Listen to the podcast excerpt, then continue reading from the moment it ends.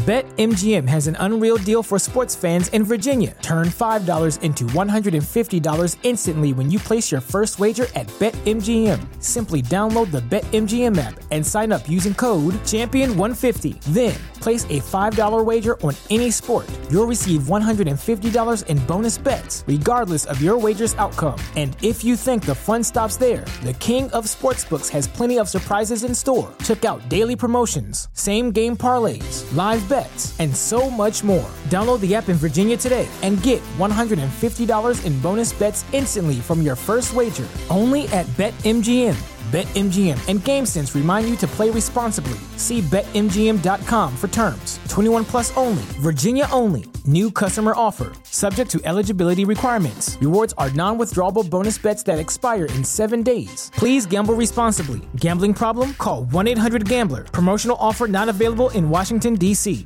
Hey guys, this is Gail Kim from Impact Wrestling, and you are listening to the 8 Bit Suplex Podcast.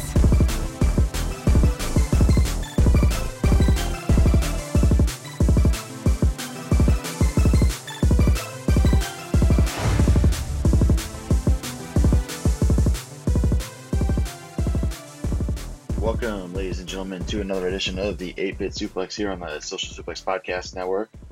Uh, I am your well, first half of your co host, uh, Josh McLaughlin. This is probably the worst introduction I've ever done. I'm a little spacey. Um, it's a Friday night. okay, it's been a long week. Uh, I don't know, Sandy. I don't know. Uh, but we'll see. Maybe I'll find a groove here as we get going. But that, the voice uh, you heard there is my co-host, uh, same as always, Sandy Gaviria. Sandy, how are you doing? I'm good, Josh. How are you doing tonight? Well, you know, based on that intro, I'd say not good. But you know, You're, yeah, right. You're not doing so well, huh? don't worry. I got my Diet Coke uh, already cracked open, so you guys won't hear me opening the can. Uh, yeah, shout outs to uh, Josh number one for uh, all the miscellaneous can noises and things that he produces on Kiss every week. Um, but no, uh, I, uh, you know, it's been a long week. It's been a busy week. It's been an exciting week in wrestling. Uh, well, obviously, uh, as the Impact po- Wrestling podcast here on Social Suplex Podcast Network, we're going to get into the big uh, promo spot that Kenny Omega gave on Impact Wrestling. We were prepared to uh, talk about Dynamite as well, depending on because we thought that that angle was going to get pushed further. It kind of didn't. It's kind of a rehash for the different network. Um, but you know, uh, we'll definitely break down uh, all things Kenny Omega. I think that's a fair thing to do, uh, since he is, uh, you know, we there's more reporting that he's going to be doing, uh, continuing to work with Impact, which is a huge positive uh, for us on this show, because not only do we watch Impact every week and love it, um, we're also going to get to talk about the best bout machine, the cleaner himself, uh, Kenny Omega, and uh, I'm I'm a big Omega fan. Uh, Sandy, I'm sure you're a big Omega fan. I suppose we haven't really talked Oh, about yeah, that brother. much, but I, I mean, if you're a fan of professional wrestling, you should be a fan of Kenny Omega's. Um, but yeah, I mean, I, I guess let's let's just get into it, Sandy, because we got um, uh, we also have to uh, at the end of the show we'll be uh, previewing Final Resolution, which of course is the Impact Plus event of this month. So uh, without you know uh, further ado, uh, Sandy, um, why don't we just uh, get into it with this first match here with uh, Chris Sabin and uh, Josh Alexander? Let's do it. So, okay, I love this show, and of course, now that we're watching Impact for uh, this awesome pad- podcast, I I don't know. I freaking does that make me biased that I love Impact and I hate it when people, you know, have been so critical of it, especially with the larger audience that they received this past Tuesday. I am gonna start trolling on trolls online if they continue to to be negative. But let's just start off. We have, like you mentioned, Josh Alexander and Chris Sabin. Yeah, before I go on a rant, excellent match to start. Like if you are going to showcase the best, pure, physical, energetic, great storyline, great character work, uh, match to kind of do like an expose of your current company, the status, your current stars. Josh Alexander and Chris Sabin is the way to go. And you know, I, I I was watching it live. I actually watched it on the on the live Twitch stream, and while I was watching, you know, it was, you know, you had your few thousand, twenty thousand, twenty five thousand. I just saw the number rise, and I kept being shocked because if I'm not mistaken, I read that the average that they do on Twitch streams for Impact on, on Tuesday nights live is around 2,500, according, I believe I got that from Bryan Alvarez or something like that. The show was reaching 32,000 streams for the very opening match, settling at around 28,000 um, in the beginning and then over 35 during the end. Um, but yes, it, was, this was like I said, excellent, fast pace, hard hitting. There was a power bomb backbreaker to the spine from Josh uh, to Chris Sabin that looked so brutal. I I literally like my mouth just dropped. It was, you know how they usually do the backbreaker and it's you know the person is horizontal on the person person's knee. Yeah. No, like this one, all of Josh's knee and freaking thigh aligned with Chris Sabin's spine. And I was like, holy shit! Like it hurt my my shitty back. But Well, at the, the, end, the worst part is is that after he takes the bump on the back, he kind of lands on his his head a little bit too. Um, brutal. It was so brutal. Uh, but we see Chris Sabin getting the pin after Ethan Page. Uh, we, we've seen kind of the storyline with Ethan Page and Josh Alexander, how they're kind of bumping heads right now. Um, Josh is not really approving of Ethan Page's methods because he took out Doc Gallows, which means they can't get to the championships fast enough. And then they just kind of had miscommunication here and there. And this one, we just see him kind of yell uh, strategy at Josh at one point, which kind of gets them. I don't know. There was some miscommunication there, and then Chris Sabin gets the pin. So Josh, of course, is furious, uh, but he's a great worker, and this match was excellent to start. What did you think? Yeah, no, like you said, it's it's fast paced, it's hard hitting, it's it's you know, it, these this episode's recorded ahead of time, right? So it's not like they recorded this episode in reaction to the news that Kenny Omega was going to be on the on this week's uh, episode of Impact, right? So it's one of those things where they have these matches, and, I, and I'm sure they probably said, okay, we know that, that Don and, and Kenny are going to be doing this. I doubt they told the talent what's going to happen um, because it did seem on Twitter that that most did not know that this was coming. Um, at least that was my my uh, perception of it because they didn't seem to know. I mean, they had all filmed their matches, they filmed their episodes, and they were all, from my understanding, they all left Nashville already. So they were gone before anything Kenny Omega related was ever announced ever happened. But with that said, the the planning that goes behind this episode of Impact to showcase really really good matches, uh, I thought was a great idea. Uh, I mean, and and this this leadoff match was absolute uh, absolutely fire. I mean, Chris Sabin has been towing a lot of the Motor Machine Guns work lately, um, and then obviously here it's by design with the singles match. Uh, but man, I, I could watch that guy wrestle any day of the week, just like I could with Josh Alexander. Um, and of course, like you mentioned, Chris Sabin does get the surprise roll up on him. Uh, yeah, I mean, really, really good match to start things off. Strong start, absolutely. And then, of course, throughout the night, you know, we have uh, Madison and Josh Matthews hyping up Kenny Omega being here, and so that gets us fired up. I mean, the, I think I saw in the Twitch comments like, take a shot every time they mention Kenny Omega, which I would have gotten annihilated if I, I had think played that everyone would have. I think everyone would have. That's that's not a game that you want to play. I was like, oh, that seems interesting. And I'm like, wait, no, I would die. uh, but yeah, so they were hyping it up.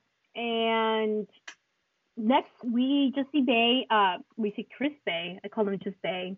You know, I got him like that. Sure, see hey, why not? approaching Moose backstage to go over uh, their tag match strategy. They are uh, teaming up um, later on tonight for the main event. And Moose, man, Moose wants absolutely nothing to do with Bey unless uh, Bey beats Swann for the title. Uh, now that's coming up at Final Resolution, if I'm not mistaken. So this is pretty interesting. We we see them, you know, they have to tag later on. So I guess I was very intrigued. I was like, how the hell are you going to have a tag match when Moose just wants to kill Bey? Pretty much. Right. Yeah. No, and it was I thought uh, you know, great foreshadowing to how they did tag together, um, which was uh, not very well. um, but yeah, no, I thought it was uh, I thought it was a really uh, excellent backstage segment to kind of get you ready for what would the uh, the main event, uh, at least the main event match. I should be uh, noting, um, because the main event segment, of course, was the Kenny Omega uh, interview. Absolutely. And then next we have a video package for Rich Swann. But I gotta be honest, Josh. Uh, I don't know. I don't think you watched it live. You may have had ho- hockey, correct? Yeah, I did not watch it live. Uh, I watched it. I, I I had a hockey game, and then I watched it immediately following my hockey game. So I did watch it still Tuesday night, uh, but I did not watch it live. So I missed a lot of the uh, Twitch commercials and different things like that. Um, that did not come through on the feed that I that I wound up watching on.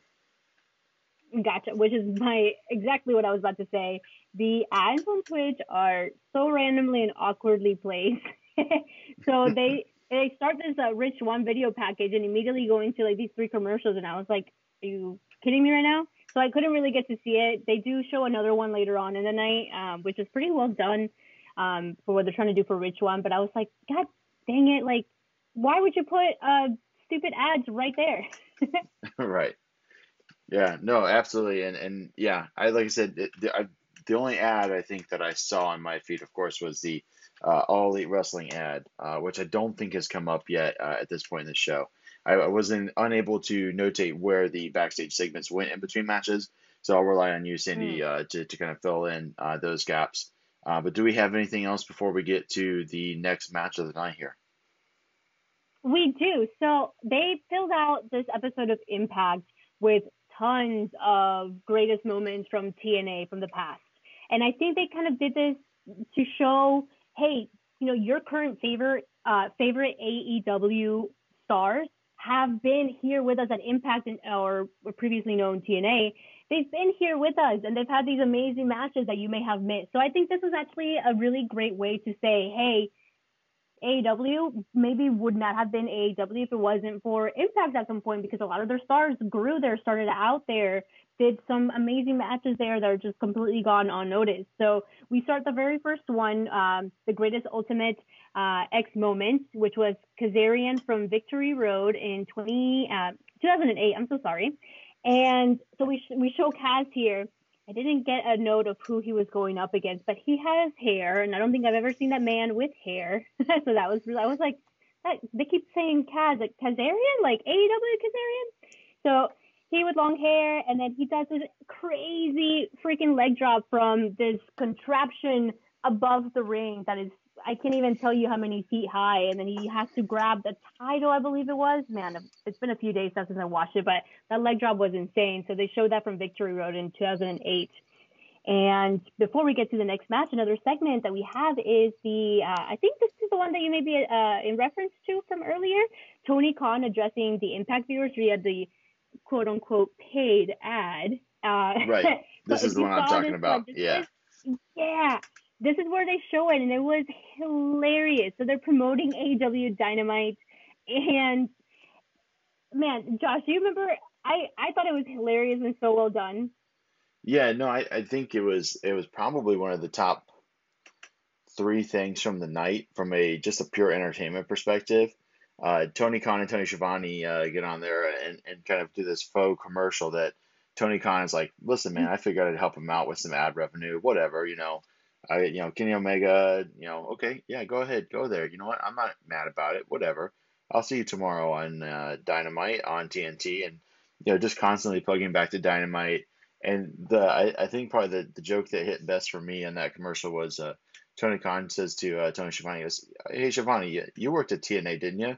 And Schiavone goes, uh, "Yeah, I worked there for one day, and then I quit the business for 18 years." I remember that. Oh my and, god, I laughed so hard. But you know, but that that's also doing a service to Impact because they try to bury, you know, obviously they show the, the the best moments in TNA as far as like the wrestling and different things like that. But they really are trying to bury that brand into Impact Wrestling. So, um, you know, all the while, of course, Moose is walking around with the TNA World Championship. Uh, but any help they can get uh, burying, you know, kind of what happened during the time that Schiavone uh, was there, which was, of course, you know, Vince Russo and Bruce Pritchard and Eric Bischoff and Hulk Hogan and uh, Dixie Carter. So they're just trying to move past that and, you know, obviously uh, Tony Khan and, and, Tony Schiavone are, are happy to oblige them there with a, a really great joke. Um, but yeah, I mean, it was kind of like your your 80s style, 90s style, uh, early 90s uh, wrestling commercial. Uh, is really what it felt like. It felt like a, a territory commercial, and I think that's kind of what they were looking to go for there. I freaking loved it. Tony Khan looked great. He delivered it great, and uh, you know we, we don't really get to see much of Tony Khan from from that behind the scenes from AEW. So I thought this was this was kind of nice to to see, and I I freaking popped with that joke. Uh, but yeah, yeah real quick before, before we, real quick before oh, we move on, oh. I did want to update here. So I I've got the official numbers for the Twitch streams from Impact Wrestling. So the mm-hmm. the Twitch channel peaked at 55,396 viewers and averaged 42,953 viewers for the 2-hour show's duration. Uh, which was good enough for Impact having the fourth largest stream of the day. And it went head to head with an NFL game that started at 8 p.m. as well. And uh, Impact uh, crushed it. Uh, the NFL game barely got over 30,000 uh, average. So uh, about 13,000 more average viewers on Impact than an NFL football game on Twitch, um, which is, which is you know, insane. You know, I, I think we can point to Kenny Omega as the draw, uh, although Sami Callihan, of course, has started calling himself the draw. Um, I think uh, I think hmm. I'd put my money behind Kenny Omega before Sami, but uh, they just say I just oh. did I did want to give those you know because I'm sure the people listening to this going like I want those aren't the exact numbers, uh, so those are the exact numbers as reported by Impact Wrestling. And that's so awesome. I mean, like like I mentioned earlier, their their usual stream number on Tuesday nights for their live show is around 2,500. So imagine that's such an astronomical jump. And yes, Kenny Omega is a draw, but I also want to like say the opportunity of these two companies working together has got to be like the biggest peak interest and draw in my eyes. Like yeah, having Kenny just be there as a one off is exciting to me. But as a fan of wrestling, what piqued my interest most was the fact that we can see all these potential matches. We can see these two companies working together because we've been so kind of brainwashed to believe that that's not possible. Right. That there's only one. And that if there's only one, the other ones can't work together. And everyone has to compete with each other.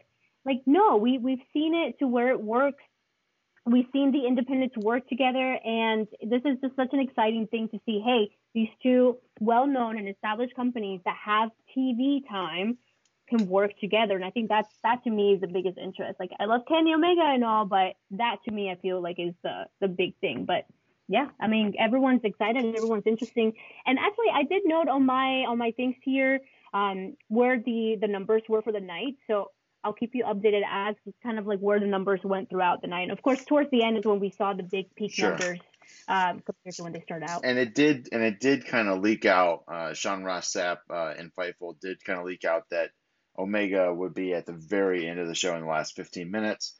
Uh, so that's hmm. obviously why you see a spike there. But I, I think that you know the average viewer shows um, that they did. You know they kept a pretty good number going through uh, through it and and we'll, we'll again we'll we'll talk more Kenny Omega uh, towards the end of uh, reviewing this uh, episode of Impact for sure.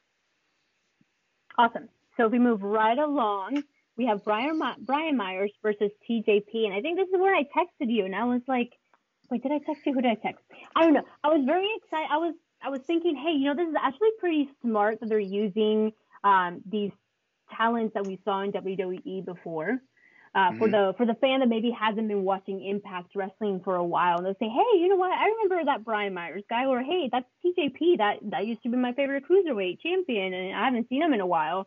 And get getting to see what what what they've been up to, that they're still able to showcase their talent and Impact, and that hey, Impact's not just bullshit anymore. They have right. good talent people. There's good matches here, so I thought immediately that's like, okay, that's a good way to kind of keep people interested, I guess, and, and to see what's going on with Impact. Sure, a couple familiar um, faces. Absolutely, absolutely. I'll note that there was there was 14 wrestlers that competed uh, in matches on Tuesday. Six of them are former WWE contracted performers. Mm-hmm. So, um, including Deonna Purrazzo and Kimber Lee. Kimberly had a, a smaller stint there. Uh, I think she was only on TV once or twice, but um, yeah, I mean, quite quite a, quite a bit of, of use here of WWE people, but in a wise way, and they're obviously talented wrestlers, and we'll get into that here with uh, Brian Myers and TJP. Hell yeah, this was a great match. So um, we've seen the story kind of pick up too. Myers has been calling TJP and Crazy Steve clowns and losers for the past few weeks because they just can't get one over on my man Rohit Raju. um, I do want to note at this point, I noted it was close to forty thousand streams. So this is where the numbers were kind of like settling in and, and rising towards the night. Um, but yeah, like I mentioned, this was uh, a great match. Of course, TJP and Brian Myers, they can work. We've seen them, we've seen them go at it and put in these amazing matches. Um, and and like I mentioned, it's just so good to see these guys from WWE and knowing that we can watch them on Impact. So Brian Myers at the end does pick up the win against TJP. Uh, TJP was working the leg of Myers, and they kind of had the storyline here. Um, but he does pick up the win um, towards the end there. And of course, after the match, we do see Rohit Raju completely mocking TJP, but he has, you know, TJP. The, the, the thing here is like he can't challenge Rohit Raju for the X Division Championship. So I, I'm kind of wondering how this is all going to pay off because he has something up his sleeve. And I think yeah. I saw something on Twitter that he had this character before that he used to go by where he wore a mask or something. Do you recall that character by So TJP did used to wrestle um, as a masked uh, wrestler. And I'm going to tell you his name in just a moment. His.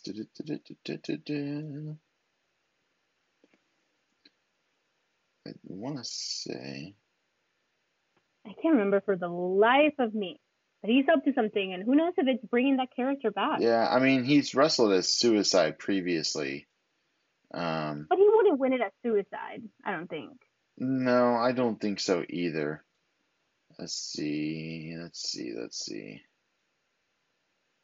I mean, he was he was known as Puma for a while, not to be confused with Ricochet's Prince Puma, of course. Oh, that's what I was thinking. I'm like, what? right. Yeah. Nope, two very different uh, guys. Uh, yeah, I'm not. I'm not. I. It's escaping me what uh, what his uh, what other else he could have been uh, if not Puma. Um, I don't know that he would use Puma, um, but he does have some some other names that he's wrestled as before. Um, and you know, like like mentioned, uh, he's also wrestled as Suicide, and it could be something as stupid as well, his official name is TJP in Impact. Well, he could just wrestle as TJ Perkins because Scott D'Amore said anyone with the name TJP can't challenge. So that leaves the, the door open there for some, uh, you know, kind of wrestling silliness if you really want to just, you know, be lazy with it. Um, but we'll see. Maybe he just cooks up something completely new. Who knows? Um, I would be we, so upset. I feel like I honestly hope that he either changes his name, does a completely different character, puts on a mask, whatever, and then Rohit Raju still defeats him. I like I'm crossing my fingers because I swear to God, if I take this title off of this man, I will riot, as they say, whenever something that you don't like happens. well, we'll see what happens. We'll see what happens. But yeah, no, this was a really mm. good match. Uh, like you said, uh, you know, TJP of course, you know, showed off his submission moves uh, really working the the legs, really showing, you know, again, two former WWE guys going out there having a really good technical wrestling match. You know, showcase most of their moves. TJP, of course, went for the Mamba Splash. Brian Myers puts his knees up and then eventually hits him with that clothesline that he's been using as a finisher. Um, which yeah. you know it looks like it's a pretty brutal looking clothesline. So you know it, it, it sells well. Brutal. I'm normally not one to, that you know it if you're going to do a clothesline finisher, it has to look good and it has to feel like it's a lot. You know, like you're talking, you know, Okada using the Rainmaker. Nobody else in Japan should ever use a, uh, you know, a, a, clothesline lariat for their finisher because it'll never look as good as Okada's. Brian Myers mm-hmm. is obviously a little different. Uh, it's kind of a running clothesline, but still, it looks good. It looks painful. Um, I liked it. Great match, uh, and a really good one to have on this night uh, like you said, with all these extra viewers uh, on there. Hell yeah. And of course, during this, um, I did want to know they did show a another TNA greatest moment. It was a hardcore moment between uh, the Motor City Machine Guns versus Generation Me. They showed this one. They showed another one between these two uh, tag teams last week, if I'm not mistaken. And of course, Generation Mhm. Me being uh, the Young Bucks. So of course, a great moment. And I think it's again just to show, hey, this is where the Young Bucks came from. So they're your favorite tag team in AEW. Well, here you go. They were an Impact, and I thought that was Yeah. smart. But they did a lot of them.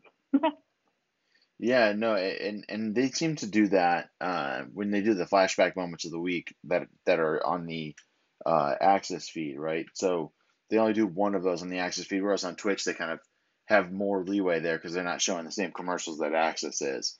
Um, So it's you know yeah, Generation Me they like to show those. Um, great to great to use those, especially with the AEW stuff going on.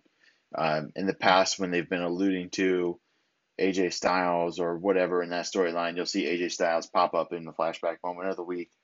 Um, so you know it- they they definitely know what they've had in the past, and they're not afraid to show it. So, um, but like you said, it it kind of harkens to a uh, a time where you know now we're kind of starting to talk about oh yeah these guys were here these guys it is okay to talk about it. Um, so you know we'll we'll see kind of how that uh, continues to go. Um, but I, I think we have uh, another backstage segment here uh, before we get to Eric Young and Cody Deaner, which you know I'm sure you're probably dying to get to. Um, I actually missed it. I don't have it in my notes. What happened? uh, all I remember in between those is actually I think this is the this might be the point where Tommy Dreamer is backstage with Larry D, and he makes. Oh, I the, have that after the EY and Cody Deaner match. Is it okay? Well, I brought it up, so we'll talk about it now. My good friend Tommy Dreamer. uh, you know, he didn't he didn't tell me that he was going to be. He didn't tell me ahead of time through Twitter DM like he has in the past. Um, that uh, he was going to be challenging Larry D to a wrestling match. Uh, and this is kind of it, it's some kind of funny back and forth because Larry D's of course refusing to go uh, downtown as they keep saying for the attempted murder of Johnny Bravo, and he uh he eventually gets to the point where Tommy just says or Larry suggests uh, that okay fine we'll just have uh you know we'll we'll let's let's have a match at Final Resolution and if you if I win then you let me go walk as a free man. And if you win I'll go downtown with you. And Tommy Dreamer goes yep fine by me. Wrestling match made. Mhm. And Larry D goes wait I really? I can get away with shooting somebody if I just want a wrestling match? And it's just and Tommy Dreamer was like I could do like whatever Tommy, you can do that. Tommy Dreamer's like, I could do whatever the hell I want. I And- laughed so hard. Larry D and Ace Romero are just like, all right. I mean, I guess that's it. This was Um, so funny. Oh, great- they delivered it perfectly. Great, you know, great humor as always from Tommy Dreamer. Uh, you know, continuing to find ways to put himself over, and, and I talk about it every week, and I'll continue to. Um, but then, uh, yeah, the other backstage segment before this match uh, was, of course, uh, Cody Deaner talking with cousin Jake. He tells cousin Jake, uh, "This is a personal thing. It's not a it's not a we thing. It's a me thing. I have to go out there and show Eric Young that I'm not, you know, nothing. I'm a somebody." And cousin Jake's like, "Well, I'm going to go out there with you," and he's like, "No, you're not going out there with me. I got to do this by myself." And he's like, uh, "Dude, he's going to have Joe Doering out there. You need me to at least, you know, get your back." Finally, he agrees and says, "But you have to promise not to get involved." Then- Anyways, so then they, you know, whatever. They go out to the ring. Uh, they have a match. Um, Eric Young gets about 90% of the offense in. Uh, there was a couple of spots that Cody, you know, had his uh, his moments of heart uh, where he was screaming that I'm not nothing and, you know, charging at Eric Young, getting a couple of hits in. Uh, but ultimately, of course, uh, he goes up to do a diving headbutt to Eric Young. Joe Doering distracts him, takes up a lot of time. Cody then goes to do the diving headbutt. And I swear that Eric Young rolled out of the way before Cody Deaner even began to jump because, like, Eric Young was like right? past the middle of the ring by the time uh, Cody Deaner's face hit it. He So was a mile away. Like, bro, you didn't have to jump that headbutt if he's not in the middle of the nowhere, ring. Like, nowhere close. Nowhere close. It's like playing a wrestling video game back when they wouldn't let you cancel your move. Like you push the button and your guy would get into position and then do the Oh. move. but he wasn't there anymore. Like that's what it, it felt very disjointed Yeah. like that. Yeah, And of do course- it anyway. Like, fuck, I can't get down. Exactly, exactly. you can't hit the B button and cancel. Um, but then, uh, of course, Eric Young hits the pile driver and uh, is well established on Impact Wrestling. Uh, damn near nobody kicks out of an Eric Young pile driver, uh, which it is, uh, as it always is, a thing of beauty. Uh, and even though this match wasn't that great, Eric Young's uh, pile driver gets my uh, hashtag chef's kiss of the night. Mwah. Mwah. So, um, but yeah, I mean, of course, you know, normal shenanigans afterwards, some beatdowns, uh, you know, uh, eventually, uh, Rhino with a steel pipe comes out from the back and chases off For the uh. Eric Young and Joe Doering. And uh, yeah, I you know Rhino keeps on trying to tell them like, no man, you're not pulling that shit here. Like that's not what's gonna happen. And they've beaten him up several times. And uh, you know, uh, Rhino finally showing some intelligence and bringing a weapon with him at least to the ring. Uh, I don't know that a lead pipe would be kind of what I would bring. Um, it's a little bit harder to swing around maybe than a kendo stick or a baseball bat or something. I don't know. it's But he- more effective, Josh. it's certainly metal. more. I mean, if it connects, that thing's gonna hurt. Mhm. So, and of course, you know, Joe Yeah, I think still. this is cool, you know, teasing the, the possibility of a Joe versus Rhino, or even because I think Joe Dory, Dory, my accent is out of control sometimes. I think he was actually more pissed that Rhino got in there. You know, EY was holding him back a little bit. Right. But I think we are seeing, if I'm not mistaken, we're seeing EY and Rhino, correct? Or am I just That is dreaming and making happening. That is happening at Final Resolution, we will preview Okay. that match later. Yes. Mhm. Okay, gotcha. But I really think down the down the road, the big thing is going to be Joe, Dory, and Rhino, and I'm gonna Yeah. put money on it. So, Josh, I, how much you bet? uh, I'm not betting you on that because it's definitely going to happen. Um, you know, Joe Doering is definitely going to get a match. Whenever he gets his first official match, it is going to be someone that's established that he beats up probably, uh, but not like Mhm. overly so. So like a Rhino makes sense, a Tommy Dreamer makes sense, like somebody along those lines for him to just go and beat the piss out of, who like that person is established as someone that's been in the business forever and everyone knows what they can do, but losing doesn't hurt them. Like Tommy Dreamer can lose every match from now until the rest of his career and it won't do a thing to him. Right? Yeah. I mean, so same with Rhino. I mean, uh, either either way. Um, but yeah, we are going to get something out of there. Um, I did. Uh, I took one of the uh, backstage things after this match and put it in front of this match. Do we have anything else backstage uh, after this match, Sandy, in your notes? I think this might be where Alicia and Tennille talk. But, uh, No, I just might, yet. I have that. I have that way after. So Well, I man, I'm just all over the place. Okay, so you just all right. Whatever and you I got. did it in order. All right, whatever you got, whatever you got next, go ahead and start. It'll refresh me. So I wanted to know down. So one of the the the flashback things from uh, TNA Impact was the greatest betrayal, and it shows Bully Ray betraying Hulk Hogan to become the TNA champ. Um, this was a long segment that they showed on the Twitch stream, and I kind of thought about it like, okay, so they've been showing a lot of AEW guys, and to kind of show like, hey, this is where they came from, but could this possibly be another kind of premonition? Is Bully Ray? Are we going to be working with Bully Ray and Ring of Honor too, and this try and and turn it into like a trifecta of promotions working together? I just thought it was interesting. I was like, oh, that kind of puts some thoughts into people's minds, you know, showing this Bully Ray clip, but. Hopefully it's not the other way where they bring Hulk Hogan and I'll be like, God dang it! But I think he's just in WWE for life. Let's let's leave him there and hidden Wow. away from people. Yeah, it's it's worth um, it's worth not wanting to see Hulk Hogan anywhere. Um, yeah. but uh, Bully Ray um, presently is no longer with Ring of Honor, I believe. So I don't think he's Oh. anywhere. Um, I could be wrong on that, but I'm I'm fairly certain earlier this year uh, he was let go.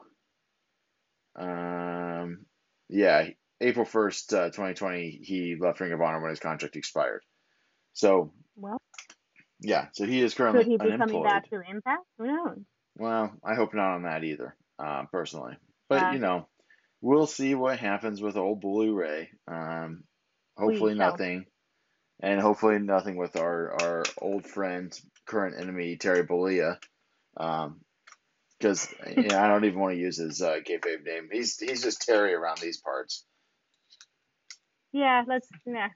For those for those Impact- for oh, those for those listening, uh, we we do not worship the ground that Hulk Hogan walks on uh, in the Clearwater, uh, Tampa area, because we all know him. Most of us have a story of him being an ass, and that's just it. He's just Terry Bollea, and he sucks. So, but back to Impact. and that's that on Hulk Hogan. Um, we have another backstage segment. So this is interesting. Tommy Dreamer actually approaches Scott D'Amore in the back. He Oh, yes. has Mhm. concerns about Kenny and Don Callis being here. He says, you know, Don is always doing things just thinking about himself.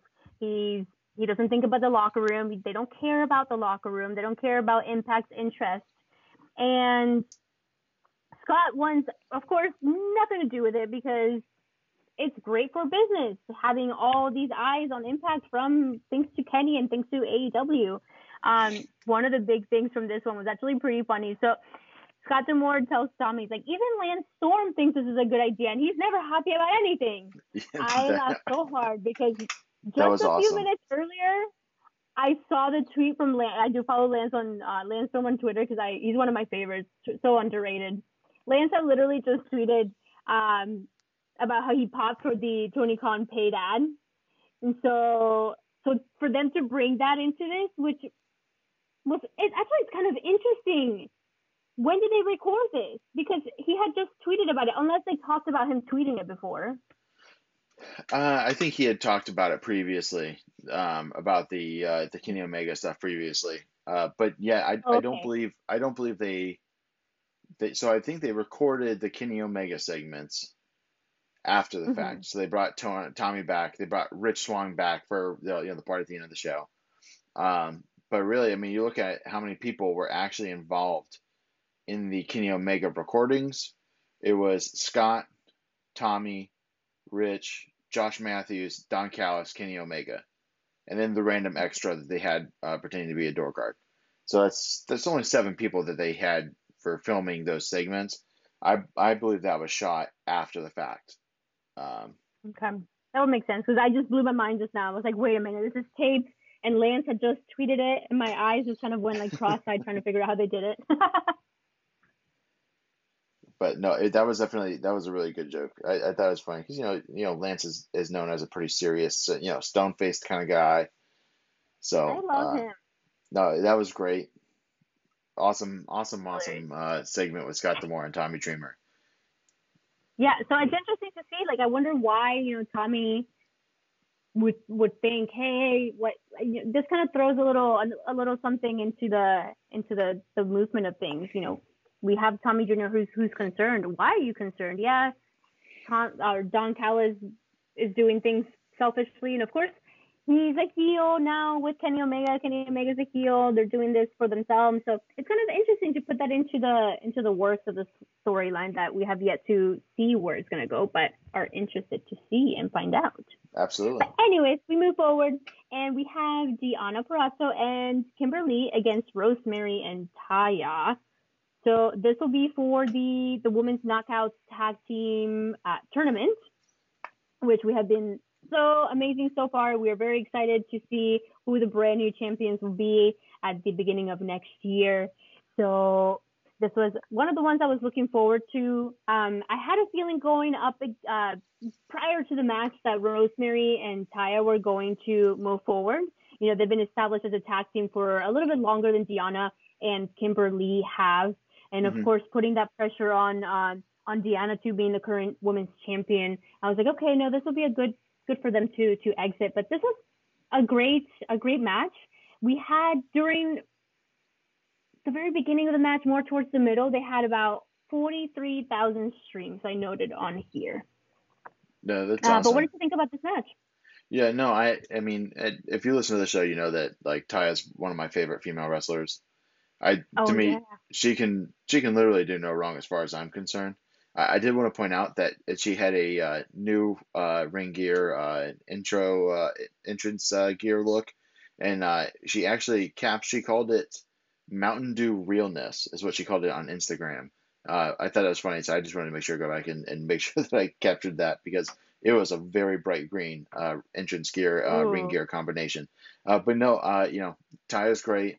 Um, I'm interested. You know, Rosemary is someone that's been around. She's she's obviously uh, done a lot of work for Impact. She's done a lot of the you know the undead stuff, the you know the demons and the underworld and all that stuff.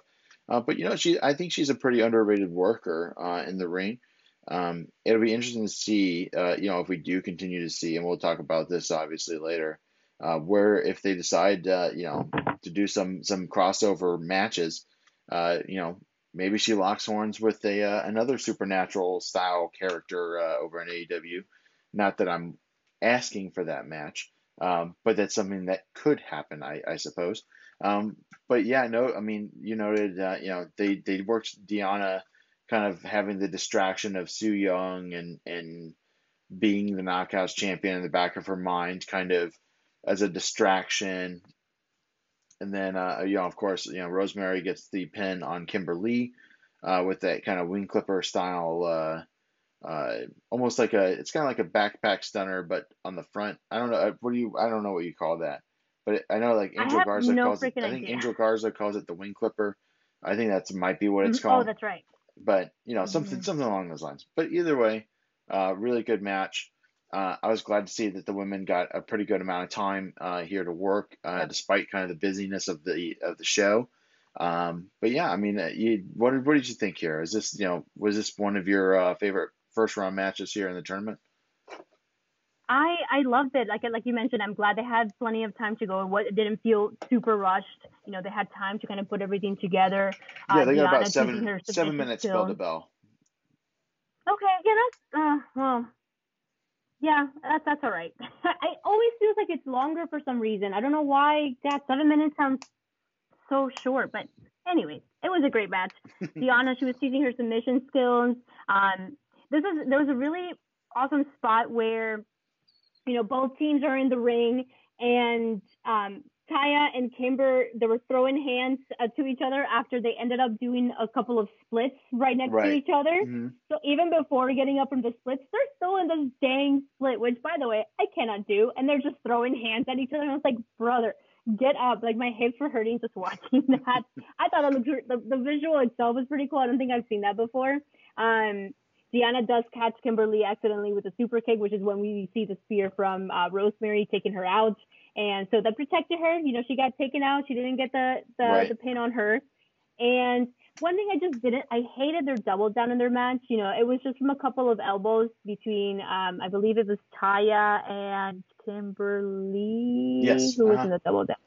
Right? Yeah. I hated that. It was just two elbows and they were just down. And it was like, all right. Two, For fans of the Social Suplex Podcast Network, a double down is what we affectionately refer to as, of course, the James Boyd spot. Because yeah, James right. James is absolutely not a fan of those spots. Uh, and I gotta be honest, I'm typically not either. Sometimes it makes sense, uh, but this one seemed like it, it was kind of disjointed and out of time. Like it, it- the timing was off. Yeah, it was off and it was just weak. You know, so we want to see something a little bit more devastating and impressive than than just two elbows at the same time. You know, I it was one of the weaker double downs I've seen in a very long time, and I was like, oh, I do not like that. Well, and they're But- but they're, the end of they're the both match- super kickers, so I mean, it didn't make sense that Oh, an elbow, yeah. you know, why not do it? Why not do a, a super kick James Boyd spot, you know, like one does? hmm Exactly, and they were just throwing elbows with each other before. and like, Why why are these two elbows different? You know, I don't know. I'm not a fan. But the second half of the match did pick up, and it had really cool spots here, and, and the ending was perfect. I thought they, I thought it was fun. It was a fun watch. Yeah, absolutely. Toot toot. All and right, of course, so the girls we that got? I picked to win won. So we have then Rosemary and Taya Valkyrie move on to this to the semifinals to face Tasha Steelz and Kiera Hogan. And then, of course, on the other side, we have Havoc and Nevaeh taking on Jordynne Grace and Jazz. So a uh, couple of really good knockouts tag matches uh, coming our way. I think they may both be next Tuesday. I know at least one is. Um, and then, of course, we have the uh, the recrowning of the knockouts tag team champions at Hard to Kill. Um, next up, we have the backstage segment, I think, between Alicia Edwards and Tennille Dashwood. Um, so Tennille has now decided to go kind of, and she's kind of into doing the tag team with Alicia. Um, and she's coming up with ideas. She's coming up with marketing. Kaleb with a K is on board somehow. And Alicia now wants nothing to do with it. so it's kind of a, a funny role reversal. But, you know, they are showing, you know, Alicia cares more about what's going on with Eddie, more about the fact that, you know, Sami Callihan keeps on trying to end his career. Um, and so she's got, uh, you know, a bit of a bone to pick with Sami Callihan. Yeah, which I think it's, I'm so confused. Why wouldn't Alicia just say, hey, Tennille, I just have some things to work on? Because now, I think we mentioned this earlier, or maybe not. This was before we even got on the on the. yeah, the before recording. we recorded. Yeah. that they're going to have a match. We'll get to the preview on this, but it's going to be an intergender tag match between Tennille and Kaleb with a K and the Edwards. So, okay, why are we escalating it already all the way up to having a, a match about this? right, You know, that exactly. kind of took me by surprise. I was like, whoa, that escalated. Like, how, what the hell? I mean, I guess you could say, Well- you know, uh, you can't you can't scorn Tennille Dashwood and her, you know, 35 million Instagram followers or whatever it is, right? So, um, yeah, it was kind of a yeah. kind of kind of a weird escalation, uh, but I thought it was a good spot. Uh, and and correct me if I'm wrong, but now we transition to Sami Callihan in the ring, uh, cutting a promo. no, wrong again, Josh. Come on. Well, I said, listen, I said this week was crazy. You heard my introduction to this very podcast. I'm a little out of sorts, but that's what. Poor listen, I, Josh. I I, don't got know. you. I, I don't know you. why I keep trying to guess your notes. Um, but Sandy, please, you know what, Sandy? Here's the wheel. I'm sitting in the back of the car. You drive. No, don't you dare. I get, I get, I get, I don't know. I do want to mention, so TNA, another moment, the greatest promo. It is the infamous, most hilarious math promo from Scott Steiner Steiner, Math, yeah. 1st, 2008. I am so happy they played this because Logan and I were just laughing our asses off. I hadn't, it's been a while since I saw this video again, but the Steiner Math, oh my God, the fact that, like, the way he gets so out of breath towards the end, he's literally gasped from his promo. And it's just all the freaking math. Like, what are you talking about, bro? It is so funny. If promo. you've never Oh. seen Steiner Math, please YouTube right now. pause our podcast, go to youtube.com and type in Steiner Math. I promise That's you, you there'll be put. about 4 million videos of it, and it's all the same. but definitely just click on the first one you see and just enjoy uh, what is Oh. quite honestly, I, I mean, it's up there. Like people talk about like the most infamous promos. You got, you know, uh, Andre turning on Hulk Hogan. You have uh, Marty Jannetty and Shawn Michaels. You have, I mean, just on and on and on. The pipe bomb uh, promo with CM Punk, and always, always mentioned, without a doubt, is Steiner Math. So please, if you've never Math. listened to that, please go watch that video. It is well worth the Uh. three and a half, four minutes, whatever it is uh, that that it is. It, it feels like 30 seconds because it is so much fun. Please go. uh, Like we're putting this over more than we've ever put anything over on this podcast. Uh, but it is an all-time promo segment. Please, Steiner Math, go watch Oh, it. So good. And you know what? I actually thought maybe they were going to do the the Jay Lethal Ric Flair woo face off, woo off, the Mm. woo off. Yeah, yeah. That was another really good one. If you haven't seen that one, I mean, everyone That has is a to great see one. the woo off. and that was an impact. I don't know what year that was, but they could that could have been a greatest promo one too. I'm sure it's All in right. it. I'm sure it's in that. Right, top ten, top ten. So before we get to the Sami Callihan thing, Josh, which you are getting way ahead of, we have Deanna. Right after her match, she goes backstage and approaches Scott D'Amore. I thought this segment was freaking great too. I love Scott Mhm. D'Amore. So she goes off, saying there is just way too much on her plate. You know, you have dead bitches running around, too young, and the tag team tournament, and she's the women's champion. And she's just kind of throwing all her grievances out at Scott D'Amore, saying this isn't fair. You know, I have too much on my plate. What are you doing? What am I doing here? So Scott D'Amore being hilarious and, and the genius that he is says, Hey, you know what? You're absolutely right. But as we saw last week, you know, the Su Yung problem is, is gone, and at least for the foreseeable future. And you just lost. You're out of the tag team tournament. So that frees up some time on your plate. So at final resolution, you will face off against Rosemary. And so he made it seem like, hey, yeah, no, actually, you have a lot of time on your plate now since you just Right. lost your match. Congratulations, you lost. so- Here's your time back. exactly. And he's like, so now you can only focus on your women's championship and you have a match. And of course, that leaves her like, wait, what? So I love the way he kind of spins that on everybody. Everyone always goes to him like with all the grievances, and he's like, you're right, but then flips it so that they actually get the opposite of what they were asking for or complaining about. So I Yep. think that's hilarious. Her face, she was just like, like I wish you could see my face. She was just so like confused. Like, how did we get here?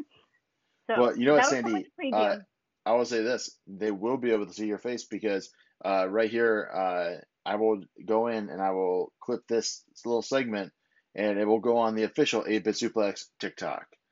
That's right. As if you listened last week, I do have the TikTok. I promise you, I made the up. TikTok. I made the TikTok. You, she doesn't believe me, but go into your cellular device right now. If you go into uh, TikTok, you can go and see our profile at 8-Bit Suplex. We have one follower, and it is a friend of the show, Dan Coffin. So, which I chose to show. I don't go into this thing ever. I probably should. Um, I probably should put a video on there at some point, but Dan does follow, and I just followed him back with our official 8-Bit Suplex TikTok. It is there, and so now silly. now when we make funny faces or we drop something or whatever, it's going on the TikTok. So don't even worry about it. You put it on Twitter. My God. Hey, My listen, man. man. Kids, kids these days, they don't care about Twitter as much. They want the TikTok. Oh my God. We're old, man. Yeah, I know. We're we're in, we're in our thirties. We don't know what's going on. we're we, No. we're we're light years beyond what's cool. I sure as shit don't have a TikTok. Mm-mm. Uh, I had one. I don't know what the login is anymore, but I know what the login is for the 8-Bit Suplex official TikTok. Go follow it at 8-Bit Suplex. Back to what you were saying about Impact Wrestling, Sandy. Sami Callihan, you got it. yes, I'm finally here. I'm finally here. You're caught up. Uh, yeah, I thought this was a, a really excellent promo actually from Sami. Uh, I've, I've said it time and time again. I think he's an excellent talent. He's great in the ring. He cuts pretty good promos. I absolutely hate the hacker gimmick. Um, Mm. but I I think it's a pretty good pretty good promo here. Until of course it's interrupted by Alicia Edwards. Alicia, you know, talks some uh, you know, he's he stops her before she talks, says, "Hey, listen, last time you were in here, you almost caught an Eric Young pile driver, but I'm not Eric Young. I show no mercy. I'm gonna break your freaking neck if you come in here." And I thought that was a little intense. And of course, Alicia drops the bomb that, hey, you know what? Guess what, buddy? I didn't come alone. alone. this time. I learned my lesson. I didn't come alone. Cue, of course, Eddie Edwards attacking Sami Callihan from behind, getting the jump on him, uh, taking his bat away, yada yada. And you know, Sami eventually is able to escape out of the ring over the guardrail, and the Edwards get the drop. And you know, it looks like uh, they're going to be teaming up, uh, as we mentioned on Saturday, and we'll see if uh, Alicia's you know closer to Eddie's side going forward. She doesn't really have a whole lot going on with the knockouts division. She's not really a player in the title Yeah. picture. She Mm-mm. got eliminated immediately from the tag team tournament. So we'll see, you know, what kind of if they want to keep Alicia on camera, which it, it does seem that they do, um, because you know she has been there a long time and, and she is a, a a solid worker for them. So uh, you know, give her some airtime, especially she's been there all COVID long. So keep putting her out there, give her something to do. I, I think being with her husband is uh, more than more than a good enough use. Um, but what do you think of this Yeah. segment here, Sandy? Agreed. So exactly what you said. It's there's really no place. I don't want to say that. That sounds so mean. That there's no place for her in the knockouts division. But you're absolutely right. She's not a contender for the title for either you know the tag or the main title. And there's no real other storylines that we're seeing here with the women. Um, yeah, this is the best. She's she's not bad on the mic. You know, she she shows up. She shows that intensity in her in her emotions, in her facials um, and she can deliver an all right promo. So yeah, this this could work. This is you know something. It's entertainment. I do want you to know that we're close to 46,000 live streams at Twitch right now for this segment at this part of the episode. Um, but yeah, that was that was it. we have um, another TNA greatest moment. This time it's the greatest hardcore moment featuring LAX, uh, which we know now from uh, the Inner Circle. And Yep, proud and powerful Santana and Ortiz. Yes, proud and powerful. I couldn't remember that. Uh, we have Penta and Fenix, and this is their match at Rebellion 2019, which is one of the greatest freaking. Those two teams when they went at it in uh, Impact was so much fun. Yeah, if you have time on your hands, uh, definitely go in into Impact Plus, um, and go back and watch every single match of theirs uh, that you can find. Um, they are, I mean, they're two of the best tag teams in the world, um, and they definitely are two of the tag teams that are not afraid to take bumps and really nasty hits, um, all for our entertainment. And I am sports entertained every time I watch uh, either of those tag teams go at it. Um, and and I think Rey Fenix is probably uh, uh, top five in the world wrestler right now. Period. Dude, Um, yeah. So you know the, the fact that he he continues to tag with his brother, super cool. Not that Penta's he's nothing he's no slouch. Um, so they are. I mean, the Lucha Bros might be my favorite tag team. Is what I'm getting at. Um, right now in the world. So uh, we'll see. Kind of uh, you know if maybe they show back up on Impact. You know, obviously they have history there. Um, so that would be pretty cool if they did. Um, as we kind of Oh, look yeah. forward with what's going to happen. We're not quite there yet. We We're almost have there. we have a main event. I think the main Mhm. event's next after that Sami Callihan promo. I don't think we see anything else, right? Uh, you're no, you know, you're technically right. Uh, Okay. We just see technically though, so they do they do go backstage one more time where we see Eddie being all hyped and he has all this energy and what's it called that adrenaline after um, facing off Sami. Um, but Alicia kind of calms down and says, "Now it's time to take care of my problem."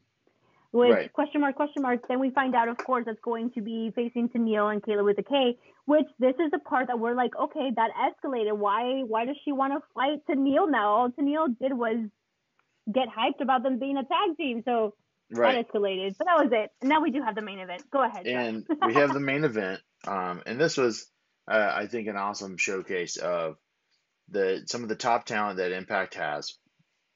It's uh, a main event that they put out there, knowing that there'd be extra eyes out there to see uh, Kenny Omega right after this. Um, it's four black men, um, which is uh, not typical of a lot of a lot of the wrestling you know promotions that we see around here. I do want to call that out. Uh, that is an awesome moment. Um, it, it is something that it shouldn't have to be called out because it just, it just hasn't happened, right? So, um, Yeah. awesome, awesome, awesome job out of those four guys. They worked their asses off. Hell of a match. Um, and we mentioned earlier at the top of the show, Chris Bey and Moose. Uh, it was a kind of tumultuous tag team uh, situation. Uh, every time uh, Moose tagged Chris Bey in, he'd chop him uh, to tag him in. And, you know, I think uh, Josh Matthews in commentary, or no, Madison Rayne on commentary is like, listen, if my tag team partner kept on chopping me in the chest to, to tag in, I'd just leave. so, you know, what are, what are the funnier Hey, moments that's- from that's from Madison there? I mean, yeah, I mean, I've not taken too many chops in my life. I'm sure you've taken a few more than I have, Sandy. Uh, I don't know that I would be uh, tagging in and out that way or agree to, especially with No. a man the size of Moose uh, delivering the Hell no. chops. uh-uh.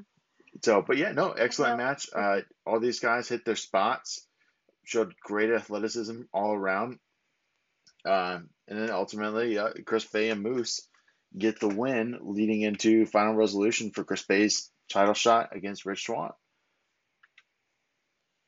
So yeah, so this match, so I wanted to say I got blown up just watching the little bit of the shine sequence in the very beginning. We had Chris Bey and Rich Swann doing the flippy dippy shit in the very beginning and they're chain wrestling, getting in and out of things and holy shit, it was fucking beautiful and It perfect. was awesome. But I It was, was awesome. watching it, but I was literally like, "Ah, I'm out of breath just watching these. like, take it home. and that was just the very beginning. So that was really funny.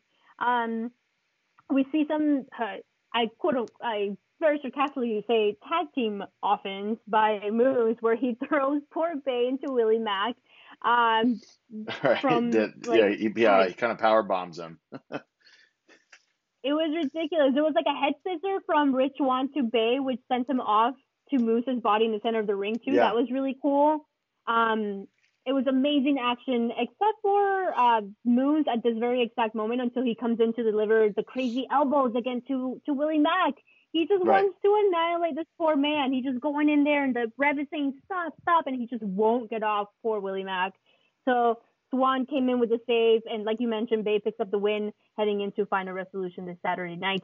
At this point, the stream reaches 50,000 viewers uh, watching live on Twitch.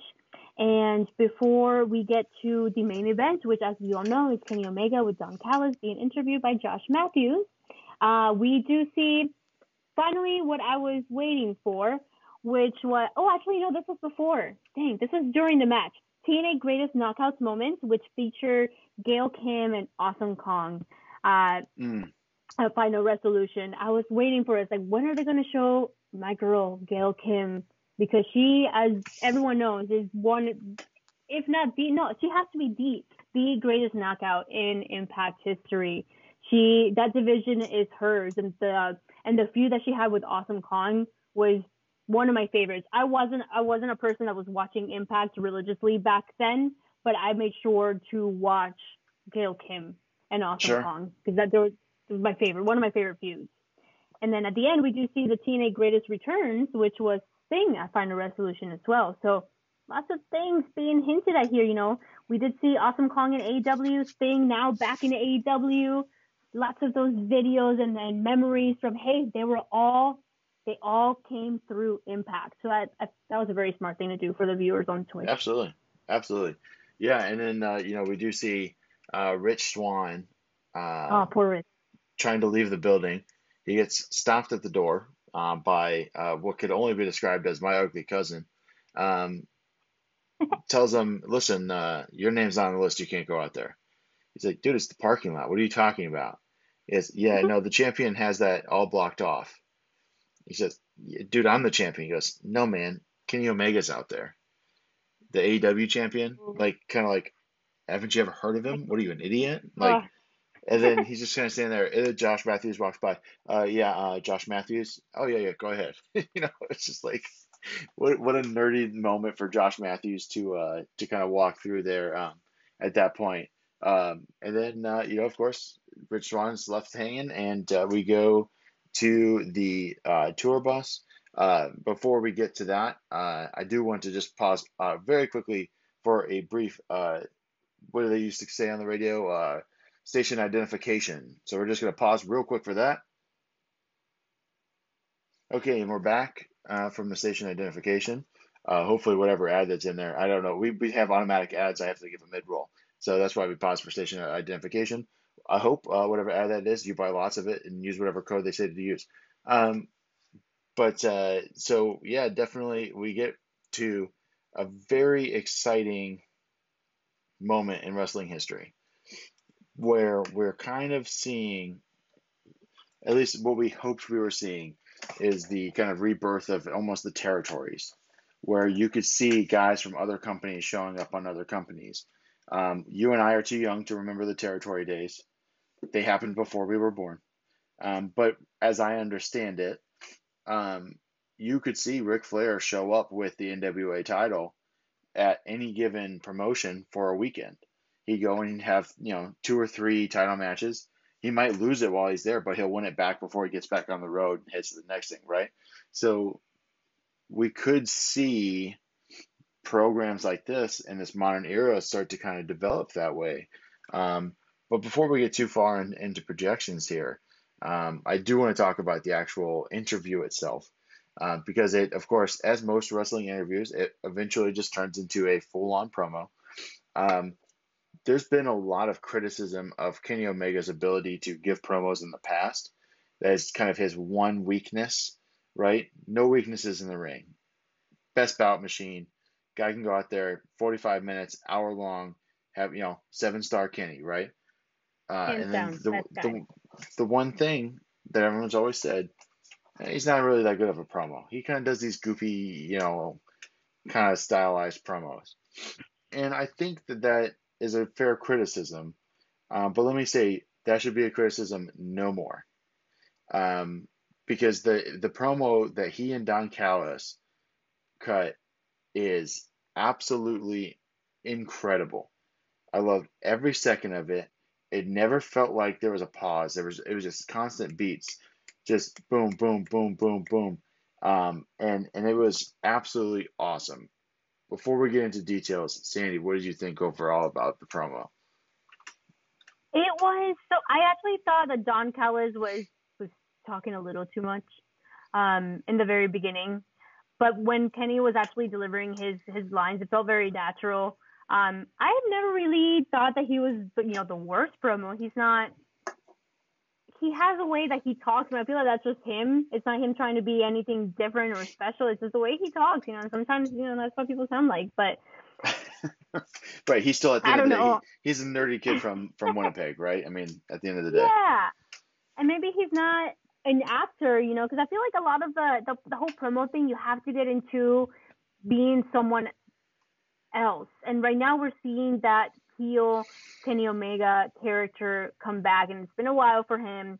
The cleaner I thought was so amazing in New Japan, but God, you know, I thought he was, I thought he was great here. It, it they they they made their point across. They they had the story that they were trying to tell. You had Don Callis, who is a great great speaker. He's a great promo. Of course, we heard him on commentary. I absolutely loved him. Loved him when um, he was doing Killing the Town, the Killing the Town podcast with Lance Storm. That was my favorite podcast to listen to back then. I could hear the man talk all the time. But for this particular moment, we were just so excited to hear from Kenny Omega that I feel like Don Callis kind of took over that a little too much in the beginning. But he was telling the story of, hey, how do we get to this point? Which he did, you know. He said he said um, he didn't come back to the business just to be in a podcast. He didn't come in just to be a color commentary in New Japan. He did it to make history today with Kenny Omega, and it was all a part of the plan. And also, it was all part of the plan for how Kenny was kind of came all the way up to AEW and become the champion. Um, and we do get into, you know, why are they here? That's what we all wanted to know. What's going on? Right. they just said, well, because they can. Yeah, basically, essentially, and, and, and Kenny relates what he wants to do to collecting comic books.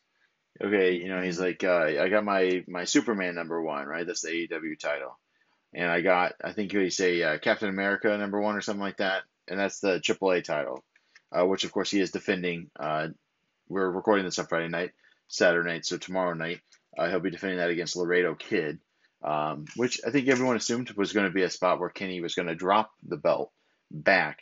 That does not feel likely now. Um, Yeah. But then he said, you know, hey, I'd love to add a Spider-Man number one to my collection, and maybe that's the Impact Championship. Uh, but, but at the end of the day, I want to be a collector, and it, so it sounds like he is pushing himself to be the collector, the big you know, I'm going to go into every territory and take their title from them, um, which is an interesting uh, thought. I mean, I, I don't think anybody's thought of that being possible in years, um, period. I mean, it just didn't happen. Uh, not since Ultimo Dragon had, I think, nine titles, right? So we'll kind of, you know, we'll see where this goes um, as far as that collection aspect of it. Uh, but like you said, they they hit at their points. They, uh, I think it was probably about like ten or eleven minutes long, uh, maybe a little longer on, on the uh, the promo. A lot of information. They said, hey, look, we're going to be on Dynamite tomorrow. We got more news. We got more things to share uh, with you. That turned out to be kind of not true. It was kind of the exact same Not true promo. at all. It was kind of the exact same promo that they cut on Impact. Um, and by exact same, I do mean exact same promo. Um, most most of the words were the same. Um, but the thing that they were really trying to put over was that they, you know, some people have, you know, matches, some people make money, uh, but Kenny Omega and Don Callis, they make history. And making history once is nearly impossible, but nobody makes history twice like Kenny Omega and Don Callis just did. Uh, they took credit for AEW's existence because uh, they used a quote from Tony Khan saying that had Chris Jericho and Kenny Omega not had the match at the Tokyo Dome, uh, that he would never have tried to make AEW. Um, you know, so basically, Kenny, Kenny for the first time is publicly acknowledging the things that people have said about him, and kind of using this as a chance for his character to boast, while also talking about the things that he actually did accomplish. I mean, mm-hmm. he's a guy that that has been pretty humble, at least in the public eye, um, about what he's accomplished in the wrestling business. And so it's kind of nice to see his heel character be like, I'm going to tell you every single thing that I did, um, and you're going to hear about it. And and you know he's, it feels like he's going to go out there now and and, and kind of uh, be the the world beater that he was always destined to be. You know, the the cleaner, the collector, the, you know, whatever you want to call him, the the real world champion or something along those lines, and and being managed by Don Callis all the way. Yeah, well, we'll hopefully see that. And you know, like I mentioned for the very beginning of this of this podcast, I was thinking, hey, you know, the biggest draw and the biggest interest here is how the two companies can can interact with one another, not just with Kenny Omega, but also with the rest of the talent. And unfortunately, we haven't received the answer, not from the Impact episode and not from the AEW Dynamite episode. Unfortunately, um, they did the same exact promo. They're pretty much telling us in a in a very wrestling promo type of way that, hey, this is a story as to why Kenny Omega and Don Callis are doing this. They didn't tell us what that means for the companies as AEW and Impact. What does what this means for them in the because you know we're in, we're in a smart age of wrestling fans. You know we're just not going to believe that it's you know the story here. We want to know the the logistics of it is AEW buying Impact? Is there a, if not, then how are they working together? How is this going to work for their talent? How is this going to go for their titles? Is only the AEW uh, Men's World Championship going to be defended at uh, Impact pay per views? Or is it going to be all of the titles? Can Impact titles be defended at AEW Dynamite? You know, there's so many unanswered questions. And I got I got annoyed after watching Dynamite because they said before they cut off the stream on Impact that they were 24 hours away from a big announcement on AEW, and they gave us nothing. Nothing. Yeah, but you know what? Uh, smart business out of them because it, it it works a little bit of heat for them, but it also got people to tune in to Dynamite the next night. Make sure you come in for Dynamite the next night. It was some old school straight up, you know, territory carney level uh, finessing. Uh, we got finessed, Sandy. I mean, there's there's no way, you know, we got finessed, we got worse. Any way you want to say it, we got it. Um, Man. But, but you know what? That's okay. I'm so salty about it. If you can tell, okay. I'm like over here looking That's at things okay. in the distance, like man. so, of course, that led to everyone on the internet being like, "Well, see, that I guess that's over now. I mean, we're not going to see Kenny on Impact anymore." Um, and then out of the blue, we find out Kenny's going to be on Impact again next week. And then there's some reporting from Dave Meltzer that comes out that not only is Kenny going to be on Impact Tuesday, but he's also going to be a part of Impact pay-per-views. The the use the pluralization of that. So at least some Impact pay-per-view shows is the phrasing that Meltzer used. So, listen, uh, some some take Dave uh, at his word. Some, you know, are scrutinizing Dave every chance they get. Dave is really connected in with Tony Khan um, in AEW, so I I trust when hundred percent what he's reporting around AEW because they're not going to feed him false stuff. They're not going to feed him, you know, anything like that, right? Um, so we'll have to see kind of what that looks like. But with that being possible, if it's is it just Kenny Omega, that's great still. But we wanted to talk about well, what if it's everyone? What if AEW and Impact start mixing it up some? And because we've seen AEW obviously mix it up a little bit with NWA, uh, specifically with their women's division. Like, for example, the NWA title is currently held by Serena Deeb, who is contracted at AEW. Um, Thunder Rosa obviously has worked several matches still involved in storyline there. Um, Allysin Kay came in and worked a match. She's an NWA talent as well. So we'll see kind of how that continues to develop there. Impact has relationships with ROH um, and New Japan and, you know, different things there. Obviously, TJP and Chris Bey are headed over to the Super J-Cup, so they might not be involved in any of the Kenny stuff, at least not right away.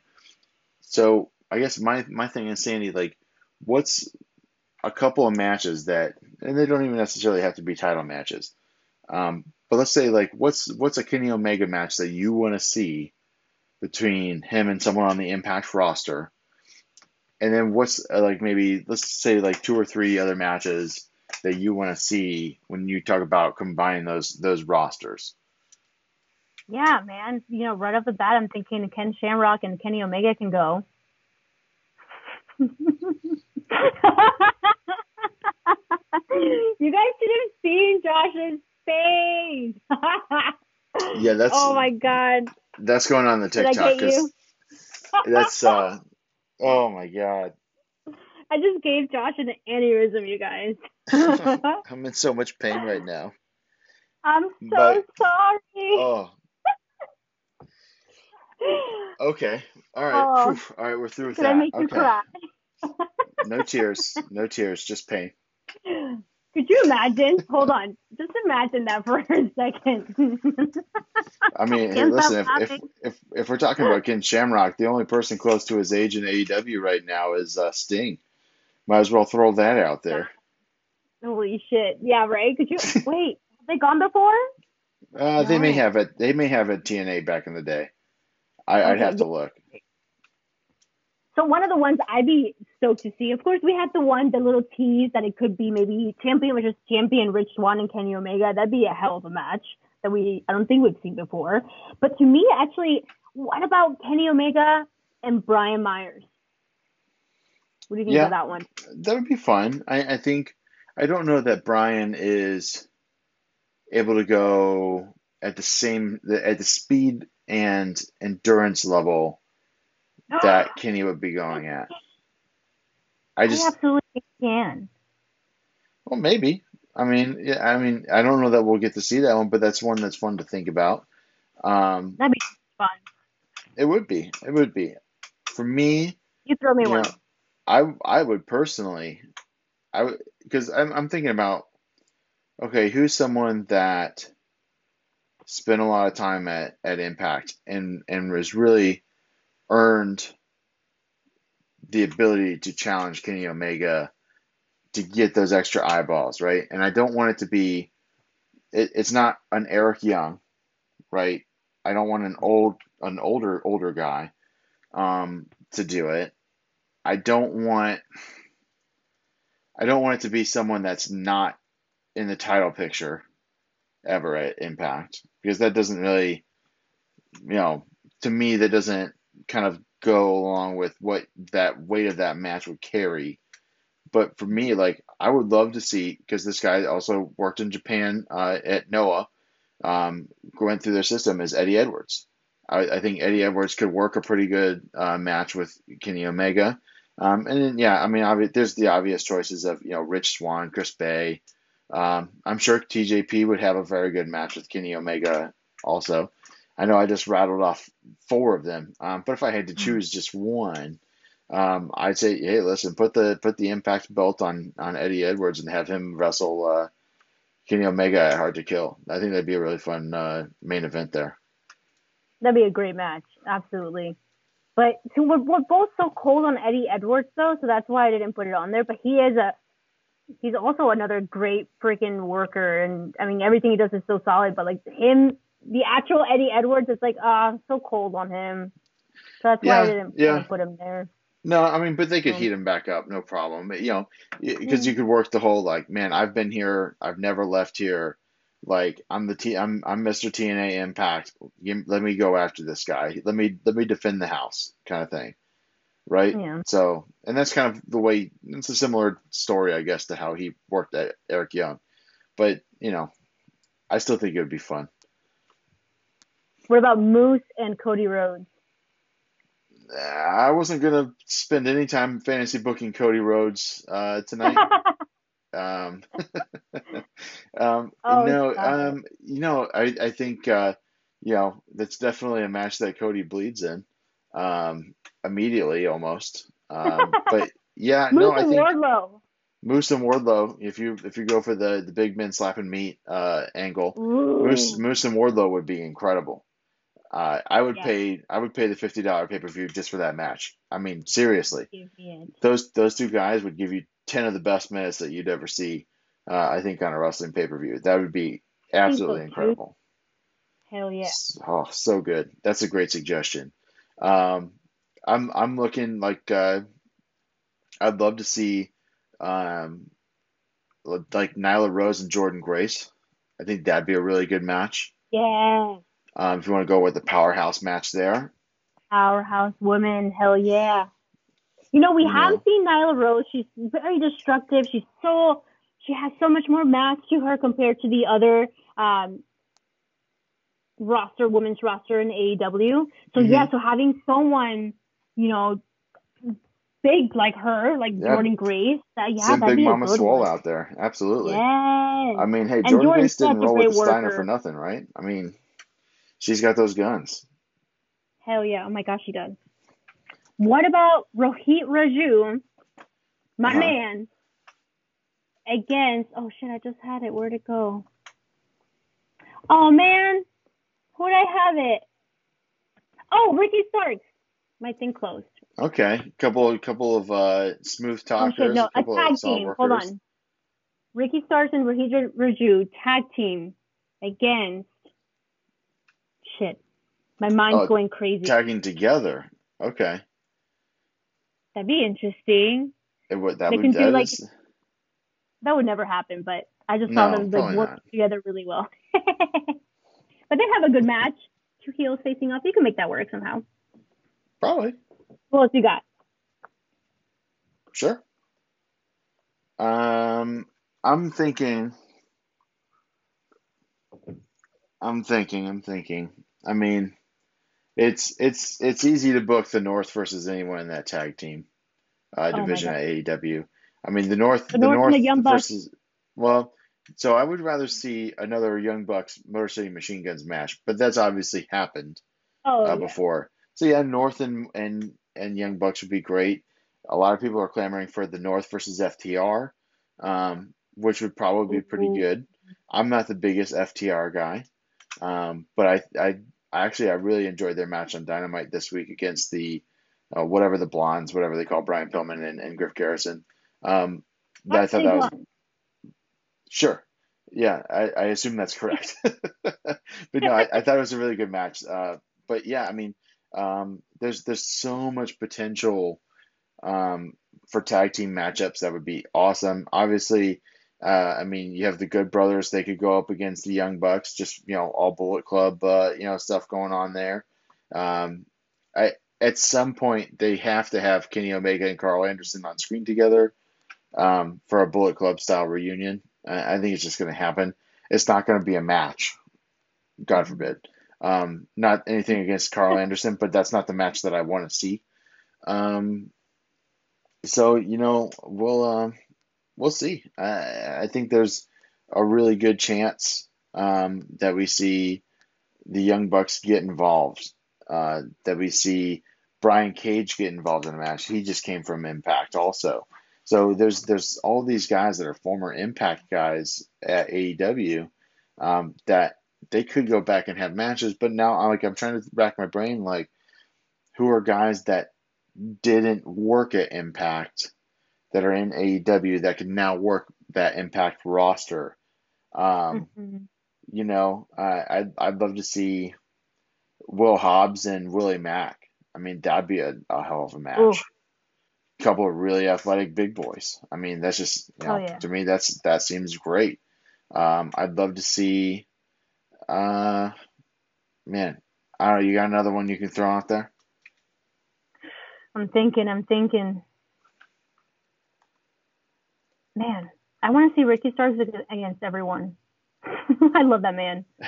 If we were talking about, if we were covering AEW Dynamite instead of Impact, um, my man would be Ricky Starks because he has it all. Holy shit. Every time I, I watch this man and I'm just seeing his pictures on Instagram, I'm like, you are money. How did WWE not pick you up? It is crazy. Well, he's a little on the small side, and, that's the kind of always been a sticking point with WWE for a large amount of people. And I think you're a little bit higher, um, a lot of bit higher on Ricky Starks than I am. I don't think there's anything Oh. wrong with Ricky Starks. He's just not my favorite, and that's okay. It's Oh. okay. How dare Um, you, Josh? but I would love to see, um, especially fresh off of their Dynamite match uh, against the Young Bucks, I would love to see TH2 against the Motor City Machine Guns. I think that would be awesome. Oh, yes. I mean, yeah, like you mentioned earlier, anyone against the Motor City Machine Guns, but yeah, they have some good tag teams, or even the new the new kids that they've signed up on on AEW. You Yeah, we the have acclaimed. Party, what's it called? Party, Oh, Private Party, sure. Private Party. I was close. Half of half the name, got it. You know, against Private Party. You know, they I don't think they've ever gotten to work someone like the Motor City Machine Guns, and that's a Right. perfect tag team to be like, hey, you know, we're we're, we're veterans. They're here to to help us new guys grow. Oh my gosh, that'd be an awesome addition to um to that whole roster for the tag team division, so they can go with anyone. Um, but of course, they're also a great. They're they're great wherever they go. Um, Yeah. Motor City Machine are just fantastic. Gosh, who else? I mean, you could throw uh, Butcher and the Blade against Ace Austin and uh, Madman Fulton. You know what I was thinking? I was just seeing where have they been? Um, so Ace Austin wrestled this week against Cody Deaner on Explosion, which is kind of like their version of Dark. Um, but they, I mean, their their storyline's not they're not involved in anything right now. So, um, you know, it is what it is. I was like, what? Yeah. Where where did it go? Like Impact doesn't have the deepest roster, but they only they also only have two hours a week. So, you know, if you're not actively involved in a storyline, you're not getting tossed out there unless you're someone they are going to use as a squash. And they obviously don't want to put Ace Austin in that role. Um, Madman Fulton, they might be more willing to do, but they are not going to be using Ace Austin uh, frequently in squash roles. That I mean, he's only 23, and they want to keep him around for a while. So, God, I can't believe he's so young. I'm so jealous. right? Do you remember being 23? I barely do. Tw- I hated 23. I feel like 23 was such a sad year for me. You know, like all the little like pop pop punk songs about like being 23. Like Blink 182 Well, had sure. one. I and mean, like, what's Mage Again Girls had one. specifically? Yeah. I mean, nobody likes you when you're Yeah. 23. Uh, but I am living proof that that is not true because uh, I was 23 when I got married. So, Aw. Well, you know, that's nice. sometimes it works out. Sometimes it works out being 23.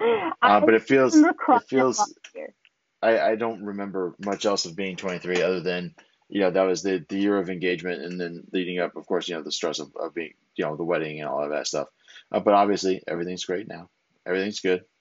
Um, but yeah, you know, you know, I, hey, you know, it'd be great. Uh, you know, you could even throw uh, Dustin Rhodes and Tommy Dreamer at each other if you want to do a, an old man match. Ooh.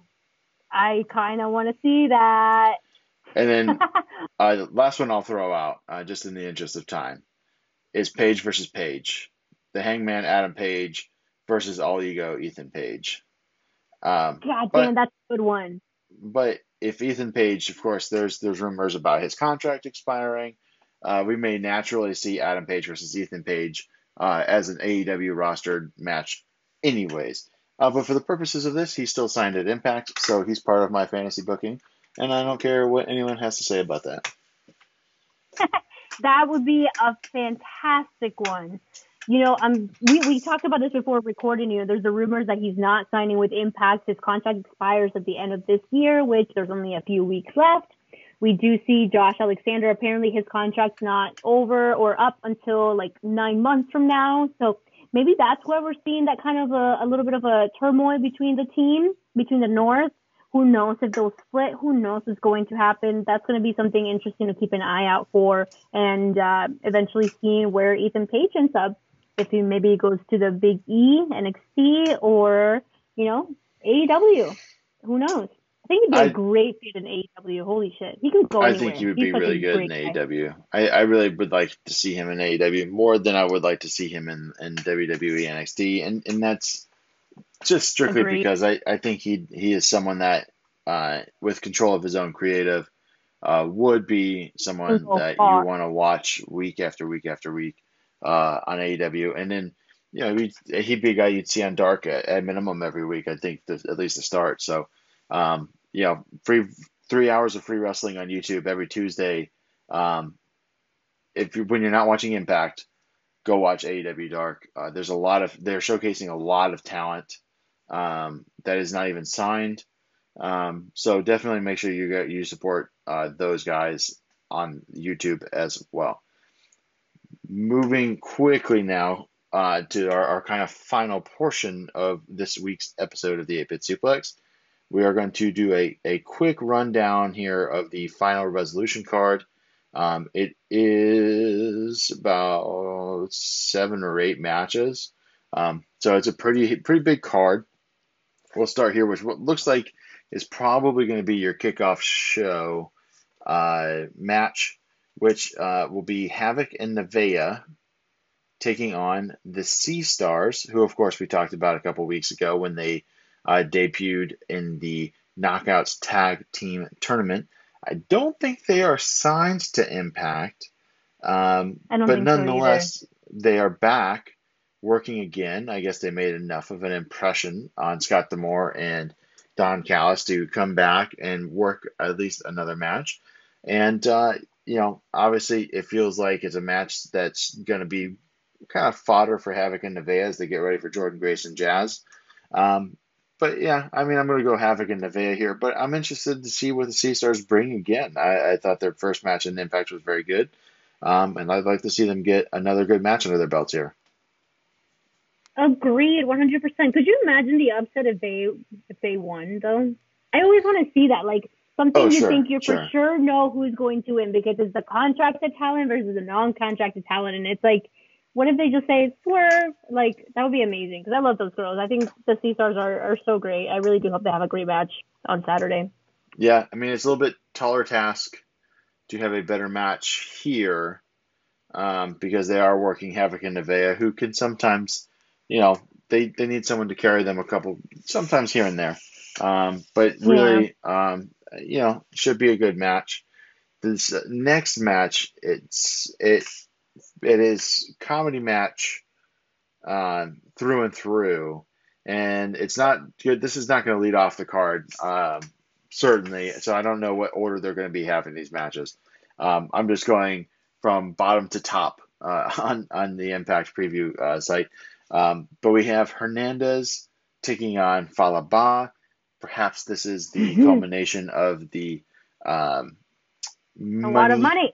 the lot of Money, which we of course know is held presently by Kiera Hogan and Tasha Steelz. So of course they are also involved in this match. We have special referee Kiera Hogan, and for some reason a special ring announcer in Tasha Steelz. I don't know why this match is happening. I don't know why there's special referee and special ring announcer. I but I know I'm going. here? I I hey listen, this is this is you know months of talking about Hernandez's arm wrestling money. Yes, Um, since we and- started this podcast. You know it, it's it will be a sad day when that storyline ends. Maybe this is it. Which might I be don't- Saturday. No, it's not going to be. I just I just know it's not. It's just, it's just definitely it's going to keep going because uh, I I don't I don't see how someone winning this match is going to end that because Hogan and Steele still have the money unless Hernandez figures it out. Maybe he chases them and Volleyball wins with a count out. I think that's what I'm going to say. Volleyball wins because Hernandez chases Kiera Hogan and Tasha Steelz. Although if Kiera Hogan goes, then I mean she can't do the counting. I don't know. It's going to be messy, dude. I, that's all I know. yeah. How, like I said, how did we get here? I don't know what's happening, but we'll see. Hopefully, it's it's uh, nice and short um, compared to the rest of the card. Yeah, So I, d- I don't see. this I think I got more. a ditto on Yeah, this is like three and a half, four for like minutes. three tops. minutes. Yeah. Yep. Exactly. So yeah, I next, predicted is pretty good. Yeah. I mean, it's got to be something something stupid, um, to, without without a better you know word to use. Next, we have the Defeat Rohit Challenge. Of course, there's not a named opponent. We saw TJP say, "Hey, man, good luck on your final defeat Rohit or final resolution defeat Rohit challenge." We know it's anyone but TJP, or as Scott D'Amore says, anyone not named TJP. So that is why TJP is going to be in this defeat Rohit challenge. I say I say that not only does he come into the challenge, um, but I'm going to say he walks away as the X Division champion. Rohit drops the belt tomorrow or today if you're listening to this on Saturday. That is my bold prediction. Sandy. Boo. I, I know what you're going to say. Man. I already knew what you were going to say. It doesn't matter yeah. who who no. faces him. You think Rohit's going to hook and crook his way out of it. he he better, or I'm going to be pissed. We're go- you're going to hear the next recording next week, you guys, and I'm going to be pissed the entire time if my man Rohit Raju does not retain. He has been the most entertaining thing in this show for me and my favorite wrestler right now on Impact. And man, it, for the God, TJP is the one that takes it too. Mm. Make you fist well, that, Josh. Listen, uh, you know the the positive thing is is that TJP uh, doesn't think he can get very far uh, because you know the Earth is flat or something. I don't know. Um, not to bring that up. Um, anyways, Josh, not upset. Yeah, I know. He really, know. he's one of those. I think he's dabbled.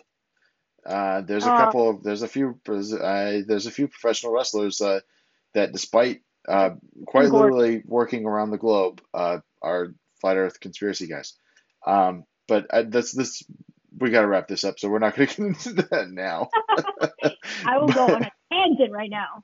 Yes, uh, we'll, we'll save that for the science podcast. Um, so, moving right along, uh, we have Eric Young accompanied to the ring uh, by Joe Doering, taking on Rhino. Uh, it feels too easy to say this, but Eric Young is taking the win here. I say Rhino gets one over. Okay. Do you think he wins straight or do you think he wins by DQ? Because it could be Joe Doering uh, deciding to just tee off on him. Yeah, by DQ by DQ. That's probably a safe pick. I, I might have actually talked myself into that.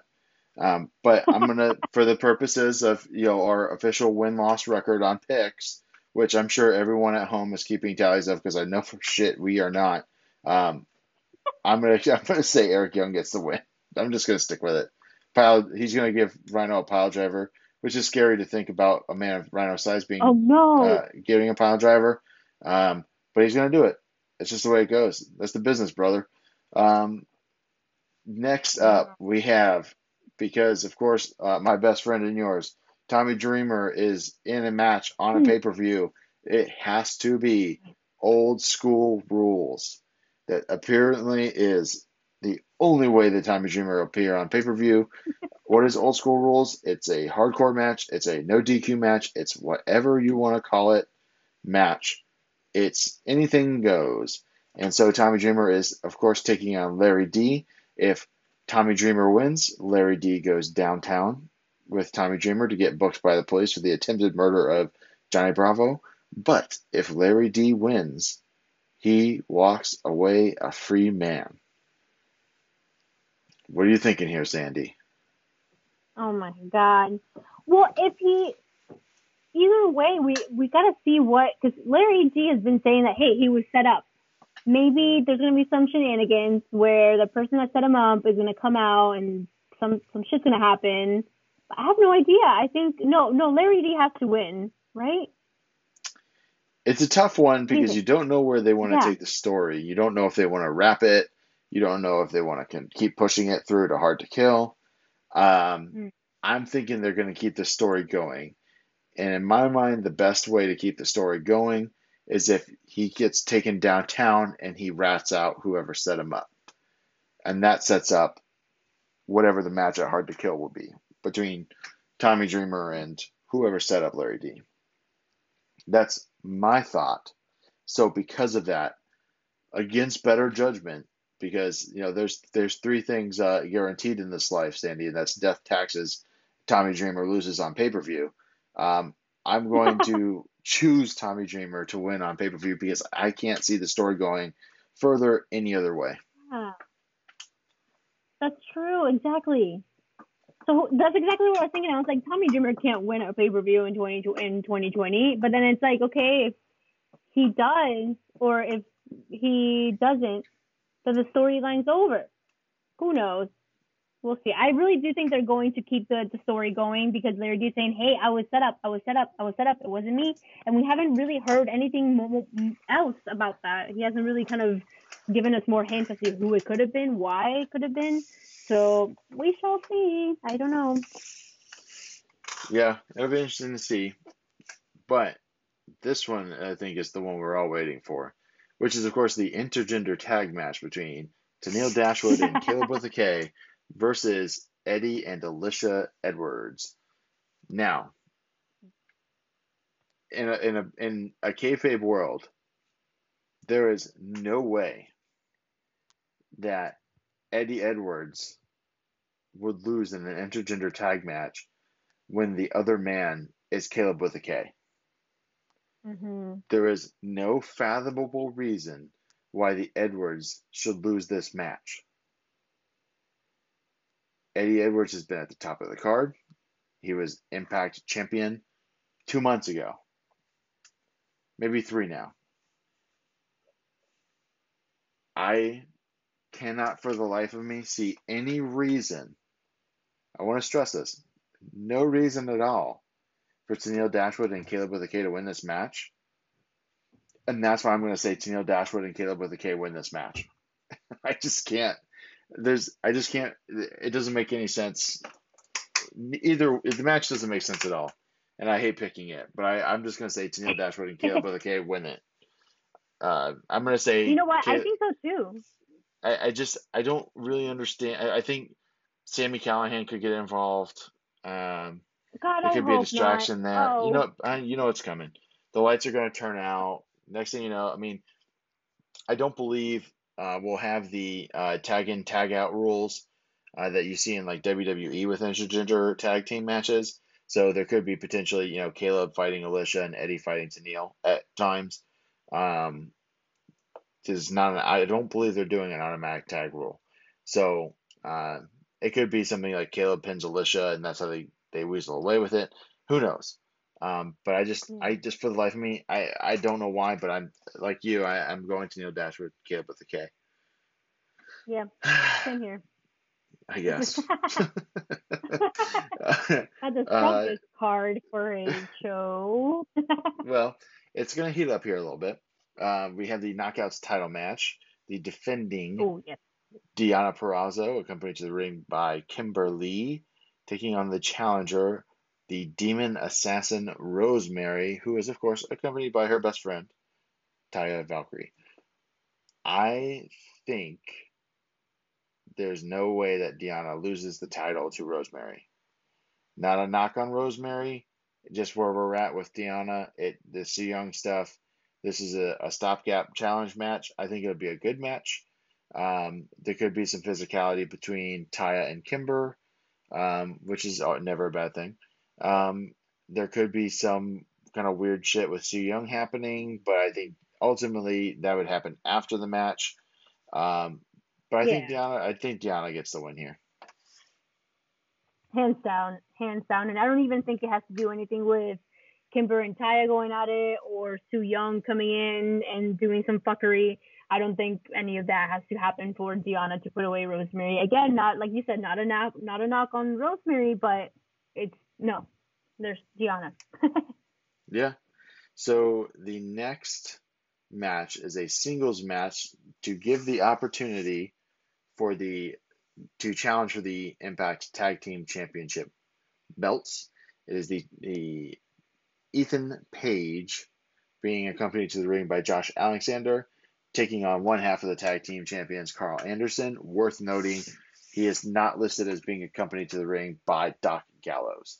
So it looks like there may be potential for two on one here. Um, I don't know if they're really itching to run back the North versus uh, the Good Brothers. I think that might be the case, especially with the implications of Ethan Page's contract. Uh, I think Ethan Page gets the win, and then he gets one more tag team uh, title match, and then he loses on his way out. Is kind of, you know, my prediction. Um, so I'm going to say Ethan Page wins this one, but then the Good Brothers win at, at the rematch. Yeah, I completely agree with that one. That would be a great a, a great thing to do too. Maybe some kind of more uh, turmoil between Josh and Ethan, and then like you mentioned, when they do finally do that one final tag team match against Good Brothers, so they will lose, of course, depending on Ethan Page's situation with his contract. Um, but it could just be a complete fallout and disintegration of the North, leaving Josh Alexander to be a new singles competitor, which is kind of exciting to think about, putting him in the in the singles. Uh, scene there, and he can easily get get up in the ranks. He's a great. Oh, worker. I could see him in the X division uh, very quickly. Mm-hmm. Personally, hands down. Um, so yeah, so, I got Ethan too. Yeah, I and that leads us to our main event, the Impact World Title match. The defending Rich Swann taking on the Ultimate Finesser Chris Bey. So this one should be a banger. This will be most likely match of the night. Hmm. It's obviously got the main event spot, so it's going to be um, going quite a bit. It's worth noting, and you'll notice as we are breaking down this card, there's been zero predictions about Kenny Omega being here because there shouldn't be, because he will be in Mexico uh, during this event. Um, so obviously he's he's very good, but he's not two places. He can't be in Nashville and in Mexico at the same time. Um, so he'll be defending against Laredo Kid probably about the same time that this match goes on. Um, this I, I feel. Well, I'll let you. I'll let you go first. So I, you know, in case we have similar thoughts here, because I, I think we do. But I'll let you go first. I feel like this match is going to be a great showcase for Chris Bey. Don't like showing that he can be a top contender, that he can be a future champion, that he can work. Um, I think the title, of course, is going to stay on Rich Swann. I think this is going to be a great exhibition match for Chris Bey, and he's up there with a worker similar to his style. Um, and so they're both going to be able to showcase each other and push each other to the limits to show what they can really do and what and how they can really go. It's going to be an, a great match. It's going to be athletic. It's going to be fast paced. It's going to hopefully tell. They'll be able to tell a story in the match of how how it can be broken down into just more than just athletic things. Um, but yeah, I do see Rich Swann ultimately taking the win here, clean.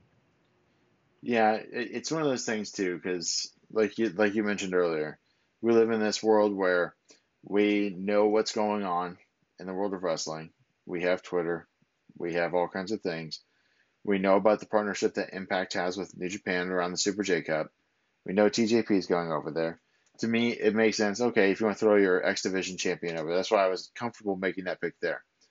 I don't think you send your world champion to the Super J Cup to lose to any of those guys in that tournament. And that's not a knock on those guys, but they should not be beating a world champion of anything. Um, mm-hmm. Um, with the exception, of course, yeah, I mean, listen, ACH, Lio Rush, those guys are great. But you don't, they're not even signed to New Japan, right? So I don't send my world champion to lose to guys that are not signed by New Japan in a New Japan event. And the guy that's the New Japan, I mean, I'm not letting ELP beat my guys either, right? I think mm-hmm. it's ELP that's in that in that tournament. Um, so, uh, yeah, I think that the title stays with Rich Swann. Chris Bey, and TJP go and do the Super J Cup, um, and then we'll see, you know, what they because that's I think that's um, only happening on one night. I think they're doing all the Super J Cup in one night. Um, so they could potentially just go and come back and not miss any impact time. But I also, like I said, I don't see them putting their impact world champion on that unless he wins it. And I don't see New Japan giving a non contracted guy the win there. It just doesn't make sense. It's just not, yeah. you know, it doesn't make sense. it doesn't, sense. no. So for for reasons outside of impact, I'm going to say Rich Swann keeps it. Um, I do. I think Rich Swann keeps it a really long time. I don't really think so. I think there'll be something, you know, for the next year, we might see some more guys come through. I don't think this is going to be like this one of these like year long title runs. Eric Young's getting heated back up. Joe Doering's obviously there. There's some other things. So I think eventually, maybe even at Hard to Kill, we do see Rich Swann drop it. Uh, potentially even to Moose. Um, we could see Moose, you know, be the one that kind of takes over there. It doesn't look like they're beating Moose anytime soon. Um, but yeah, I, I just I can't see this coming off of Rich Swann right now. I just can't. Yeah. And even outside of the New Japan things for me, this was a, a week kind of build up for a championship match with Chris Bey. So I yeah, I don't I personally also don't think he's he has that that star power power or that name um, to be to be the head of the company right now. Um, so yeah, that's like gonna be a no. Yeah, I mean, and then, again, not a knock on Chris Bey. He's one of the most talented guys no. on that roster. He'll get there. Um, I think we'll see him yeah, as an Impact yet. World Champion. Maybe even this time next year, we'll be talking about Chris Bey as the champion. But yeah, I think yeah. it's Rich Swann. Same. So that is our final resolution preview. That's our, you know, kind of fantasy booking fun stuff that we did with, you know, AEW Impact. It's our Impact review of the week. Um, you'll notice second week in a row, and we do apologize for this. We don't have video game topics to talk about. Um, womp womp womp. It, it was in, because of anticipation of what happened with Dynamite and what or what potentially could have happened with Dynamite uh, so that's kind of what we were geared up to do, and then we kind of had to pivot because they didn't reveal any new information. So shame on us for counting right. on, on the wrestling business to stick to things. Um, yeah, cards cards always subject to change, as we like to say in the business. Um, mm. But I I am here to say uh, that not next week because we will review uh, Final Resolution and next week's Impact and we'll probably have a smaller gaming topic to throw in there as well because I don't know that unless of course the world you know blows up again with Kenny Omega doing something on Impact. Um, we'll plan to kind of have a normal episode, and then over the holidays we are going to have a two-part mega video game episode. We're trying to get some guests uh, lined up to be a part of that, um, but we we've spent enough time away from gaming. We want to have gaming a part of the show uh, I mean, with the 8 bit suplex, we're crying out loud. Um, but Sandy, you want to go ahead and let the people know what we're going to be uh, talking about on that mega episode? We are finally going to cover Pokemon Red, Blue, and Yellow. and that's just part one. So it is going to be a two part episode. There's a absolute shit ton to talk about when it comes to Pokemon. Um, I mean, obviously, you can't just talk about the games. You have to talk about cultural impact. You have to talk about, um, you know, the fact that uh, it's spanning generations now. My children watch Pokemon. My children play Pokemon. My children have stuffed Pokemon dolls uh, and and plushies, the same that I did, right? So, I, well, and different now because there's far more Pokemon than when we were kids, Sandy. Um, and that we'll, we'll, we'll talk the numbers as well as far as that goes. Uh, we'll talk about, you know, at some point too, I'm sure, you know, what we want to see out of Pokemon as we kind of continue to grow and, and push into the future. Um, so definitely, definitely want to make sure you guys tune in for that. Uh, we are going to record those hopefully uh, ahead of time so that we can enjoy the holidays, so that you can enjoy the holidays, so you're not waiting around uh, for us to put out another episode. And of course, if something does happen uh, with Kenny Omega or with Impact that's huge over the holidays, uh, we'll make sure to pop in and, and give a quick update uh, attached to those episodes. But uh, really, really exciting uh, to do Pokemon. Also, very nerve wracking because it is, you know, you don't want to mess, you don't want to mess up on Pokemon. I mean, that's kind of like, you know, uh, I I don't know that there's been a bigger gaming franchise that has started in the last 20 years, 25 years um, than that. Obviously, you know, there's bigger franchises, but not in the last 25 years. Um, so we'll we'll we'll tackle it head on. Um, but yeah, I I think that about like, covers kind of you know where we've been with the video game stuff. We know it's a we're we are a half gaming podcast. We're gonna get back to gaming. We're compiling our list of gaming topics that we want to get to to start the next year. And we're sorry for missing gaming. So here comes a, a giant two part Pokemon episode. So Merry Christmas, Happy Holidays. Uh, you know, to all that. You know, that's that's your uh, our uh, Santa Santa Josh and uh, uh, Santa Sandy are, are coming through uh, on that one.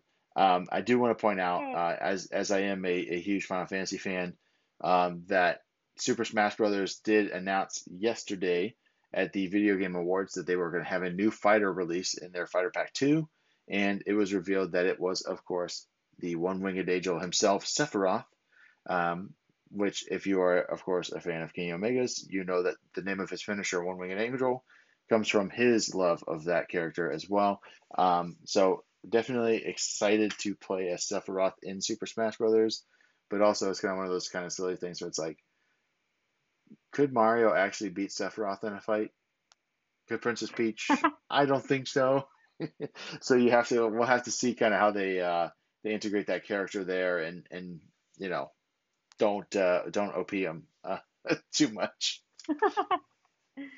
uh, we shall see. I gotta I gotta download. I gotta fire that baby up. I haven't played in a little while. I haven't played in a little while either because there really hasn't been a a character come out that I really want to like. It's brought me back to pick up the sticks.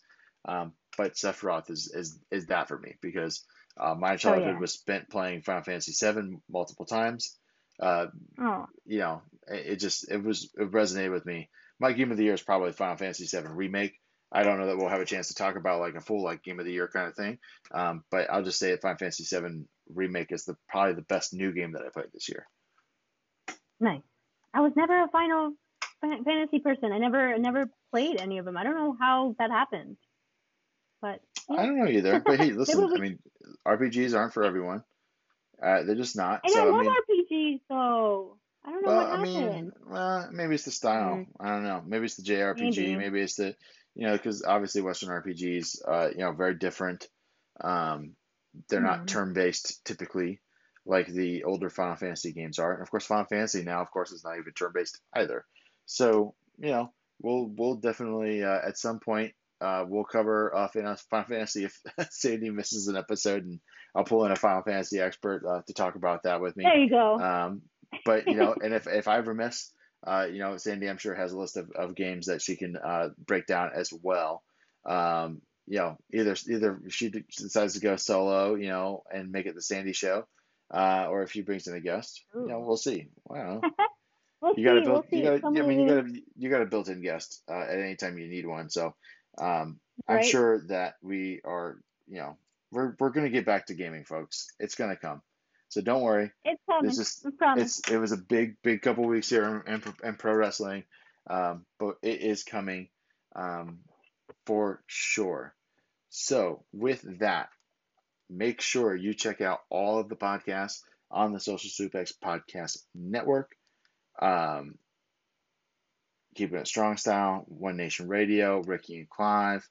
Uh, you know, uh, the, the usuals. Go on to prowrestlingtees.com slash social suplex. Pick up your social suplex shirts uh, now. I mean, if you want to get them in time for the holidays, great shirts to give to the wrestling fan in your life. Sandy, why don't you run us through uh, some plugs? You can follow me on Twitter at Sailor Zelda, and I am on Instagram at Sandy Gaviria. Still working on getting those together. Hmm, I gotta should do a contest to have people help me do a new thing for those. What are yours, Josh? yeah, you can follow me on Twitter at Laughlin underscore Josh. You can follow the 8 Bit Suplex uh, podcast, of course, at 8 Bit Suplex on Twitter and on TikTok. Um, oh. Definitely follow at Social Suplex on all your social media as well. Check out the Wrestling Squared Circle on Facebook. Um, I'm trying to think of anything else to say.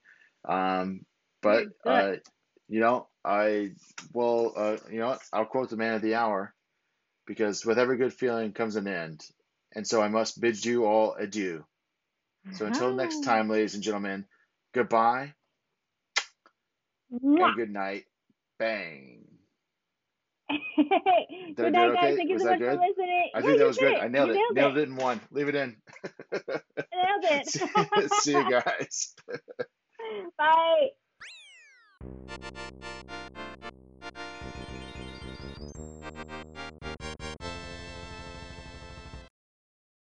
BetMGM has an unreal deal for sports fans in Virginia. Turn $5 into $150 instantly when you place your first wager at BetMGM. Simply download the BetMGM app and sign up using code Champion150. Then place a $5 wager on any sport. You'll receive $150 in bonus bets, regardless of your wager's outcome. And if you think the fun stops there, the King of Sportsbooks has plenty of surprises in store. Check out daily promotions, same game parlays, live bets, and so much more. Download the app in Virginia today and get $150 in bonus bets instantly from your first wager only at BetMGM. BetMGM and GameSense remind you to play responsibly. See BetMGM.com for terms. 21 plus only, Virginia only. New customer offer, subject to eligibility requirements. Rewards are non withdrawable bonus bets that expire in seven days. Please gamble responsibly. Gambling problem? Call 1 800 Gambler. Promotional offer not available in Washington, D.C.